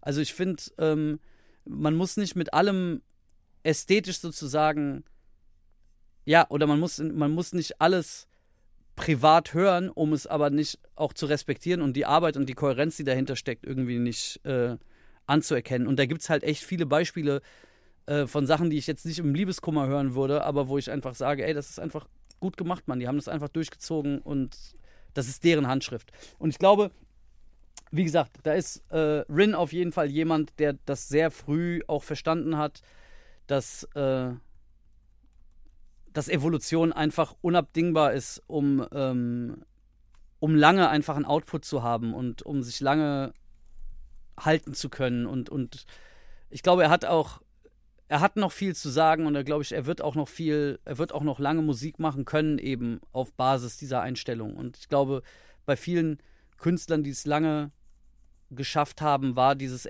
diese Evolution eigentlich immer maßgeblich. Ich meine, Madonna äh, ist jemand, der es wahrscheinlich mit am längsten ausgehalten hat, so.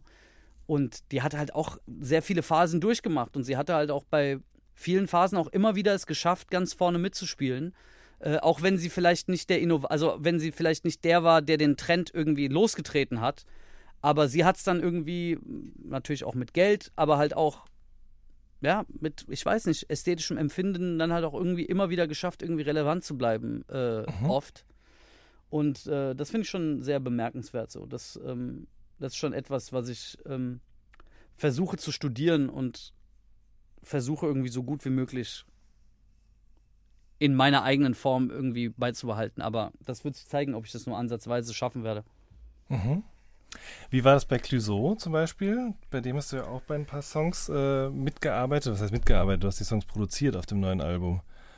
Äh, ja, wir haben, ey, das war auch, also auch wieder, ich, keine Ahnung, ich langweile mich schon selber in den Ruinen, weil das so wiederholend ist, aber es, auch da war es super kollaborativ. Wir haben zusammen geschrieben, wir haben, äh, wir saßen zusammen im Studio an den Songs. Es gab nur einen Song, äh, zwei Songs, wo sozusagen äh, der Beat so ein bisschen stand, äh, Mhm. aber auch da haben wir dann auch viel noch verändert und so und äh, der ist ja jetzt auch ähm, äh, routiniert auf der einen Seite, ähm, weil das halt schon echt lange macht so und im, lange im Game ist und deshalb halt auch eine sehr eine sehr produktive Art halt auch Sessions voranzutreiben. Das merkt man bei ihm schon, dass er da so dieses ja, dass er da halt auch eine Routine in Session einfach hat. Ja, klar. Ähm, also weißt du, wie, wie bringt man irgendwie sich jetzt weiter, wenn man irgendwie gerade dieses eine Wort nicht findet oder jetzt nicht genau weiß, wie die Hook weiter, weißt du, dann geht man zu einer anderen Baustelle, um da weiterzuarbeiten und dann geht man wieder zurück so.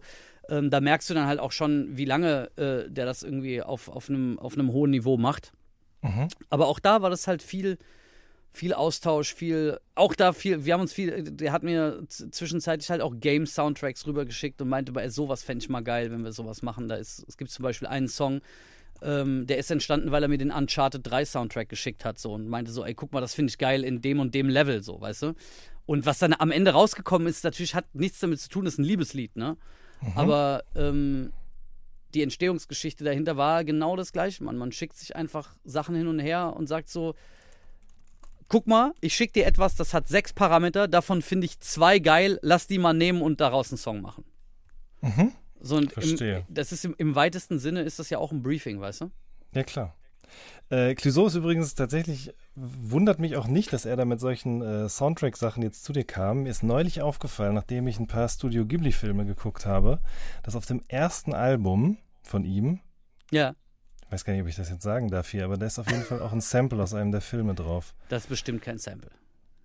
Nee, aber es ist vielleicht inspiriert davon, ne? Aber ja, also man muss auch sagen, ey, Studio Ghibli halt auch. Keine Ahnung. Also da so, solche, solche Wörter darfst du, du darfst nicht so Trigger-Wörter einfach reinballern, weil dann labern wir halt noch sechs Stunden darüber, wie krank Studio Ghibli ist so. Ey, das ist bei mir aber auch, also ich meine, ich bin äh, sehr ähm, ähm, an der kurzen Leine gehalten worden, was Film angeht von meinen Eltern. Also die hatten zwar auch ein Social Skill. Dachten meine Eltern auch, Alter, aber die wollten halt raus. Nee, meine Eltern waren tatsächlich auch unterwegs, aber ich habe trotzdem nicht den Fernseher anmachen können, weil wir nur drei Programme hatten. Deswegen habe ich viele Sachen erst super spät mir anschauen können. Und dazu gehören eben auch diese ganzen Studio Ghibli-Filme. Äh, dazu gehören auch tatsächlich so Sachen wie Jurassic Park und weiß ich nicht was noch. Ähm, aber ich habe dann irgendwann doch mir mal sozusagen nachdem ich erst dachte, das funktioniert so nicht, weil ähm, diese Dinge, die ich da mir angucke mit Mitte 20 oder so, die lösen ja nicht mehr das Gleiche in mir aus, wie wenn ich das als Kind mir anschaue. Aber irgendwie habe ich diesen, diese Skepsis überwunden und das funktioniert mittlerweile sehr, sehr gut. Und ich arbeite nach und nach sozusagen alles, was ich in der Kindheit vergessen habe oder nicht, was mir verwehrt wurde, sozusagen auf. Und äh, es klappt gut. Das habe ich, das habe ich auf jeden Fall mit, mit Sachen haben. Also mit Kons so mit mir, mir wurden zum Beispiel Videospiele sehr lange, also Konsole wurde mir auf jeden Fall sehr lange verwehrt. Und ähm, ich glaube, das habe ich dann, das habe ich auch krass kompensiert dann später. Ja, ich also mit auch. so an, als ich, als ich dann, als ich dann quasi, äh, als ich dann auch Jobs hatte, so, also im, ich habe mit so 13 irgendwie angefangen, so Sommerjobs zu machen, als ich mir dann Sachen kaufen konnte. Mhm. Ähm, das habe ich auf jeden Fall hart kompensiert, Mann. Klar, ich auch. War, da, war, da war ich auch eher aus dem Haushalt, wo man dann halt sagt, so, nee, geh mal jetzt raus spielen. Mhm. Und äh, eben im Nachhinein finde ich es natürlich geil, dass es so war. Aber zu dem Zeitpunkt war ich einfach nur maximal neidisch, dass äh, irgendjemand einen Mega Drive hatte und ich nicht. Und ich musste mir Sonic Levels aufmalen. das war ah, nicht den Struggle auf jeden Fall. Ey, Alexis, ohne Scheiß, wir können wirklich noch Stunden weiter quatschen. Ich glaube, es Ja, ist auf jeden Fall einer der längsten Podcasts geworden. Ja, es tut mir auch jetzt schon leid, Nein, überhaupt nicht. Ist wirklich, ich habe zwischendurch vorhin, als du erzählt hast, mal auch zwischendurch so rekapituliert, worüber wir eigentlich alles gesprochen haben. Und ich fand es wirklich wahnsinnig interessant, weil echt von allem was dabei gewesen ist. Ich würde vorschlagen, wir machen davon auf jeden Fall auch nochmal einen zweiten Teil und gehen da ein bisschen mehr ins Detail noch, weil wir haben jetzt ja gar nicht konkret über einzelne Produktionen gesprochen und so weiter und so fort. Wenn aber Leute zum Beispiel wissen wollen, was du so für Equipment benutzt. Da haben wir jetzt ja auch nicht nochmal konkreter drüber gesprochen. Ich finde, das hast du aber in diesem Video fürs Producer Network schon sehr, sehr schön erklärt. Dann äh, würde ich behaupten, können die Leute sich das gerne dort mal ein bisschen angucken, was du so in deinem Studio eigentlich alles rumstehen hast und benutzt. Ja, Ne? absolut. Da nerd ich ein bisschen ab, auf jeden Fall. Genau. Das ist, richtig. glaube ich, dann auch für so ein Podcast-Format auch einfach ein bisschen. Also, ich, ich, es, gab wahrscheinlich in diesen, äh, keine Ahnung, 17 Stunden, in denen wir jetzt gerade gesprochen haben, auf jeden Fall die ein oder andere Passage, wo äh, der Durchschnittshörer wahrscheinlich sagen wird: Digga, du hast da einfach nicht mehr alle, das juckt mich alles nicht. Aber nichtsdestotrotz, äh, an der Stelle kann ich einfach nur sagen: Ey, wenn ihr, also wenn man irgendwie weiß ich nicht, Faszination für irgendwas noch nicht hat, dann ist Popkultur auf jeden Fall ein guter Platz, um anzufangen. da gibt es auf jeden Fall sehr viel zu finden und zu holen. Das stimmt definitiv. Alexis, ich danke dir sehr für deine Zeit. Ich danke dir ganz herzlich, Jan, für deine Zeit und für das Gespräch. Immer wieder gerne und gerne auch äh, wieder über abstrusere Themen und äh, das ist wirklich schlimm mit dir, Alter. Also ich kann, äh, also äh, die, die Masse an Themen, die du halt auch wissentlich abdeckst, ist halt auch einfach lächerlich. Da kann man nicht auch, äh, gibt es halt wenig, wenige Ebenen, auf denen ich dich noch über, irgendwie überraschen kann. Ich kann es nur zurückgeben. das ist schon geil. Sagen. Sehr schön. Ihr Lieben, das war eine neue Folge vom All Good Podcast. Wir hören uns in der nächsten Woche. Macht's gut. Tschüss. Darfst auch Tschüss sagen. Ich darf auch Ja. Tschüss sagen. Siehst du, ich war jetzt schon, ich war jetzt schon ganz. Ja, äh, ja, schön, dass ihr es bis hier ausgehalten habt. Vielen Dank, dass ihr zugehört habt. Macht es gut und bleibt gesund.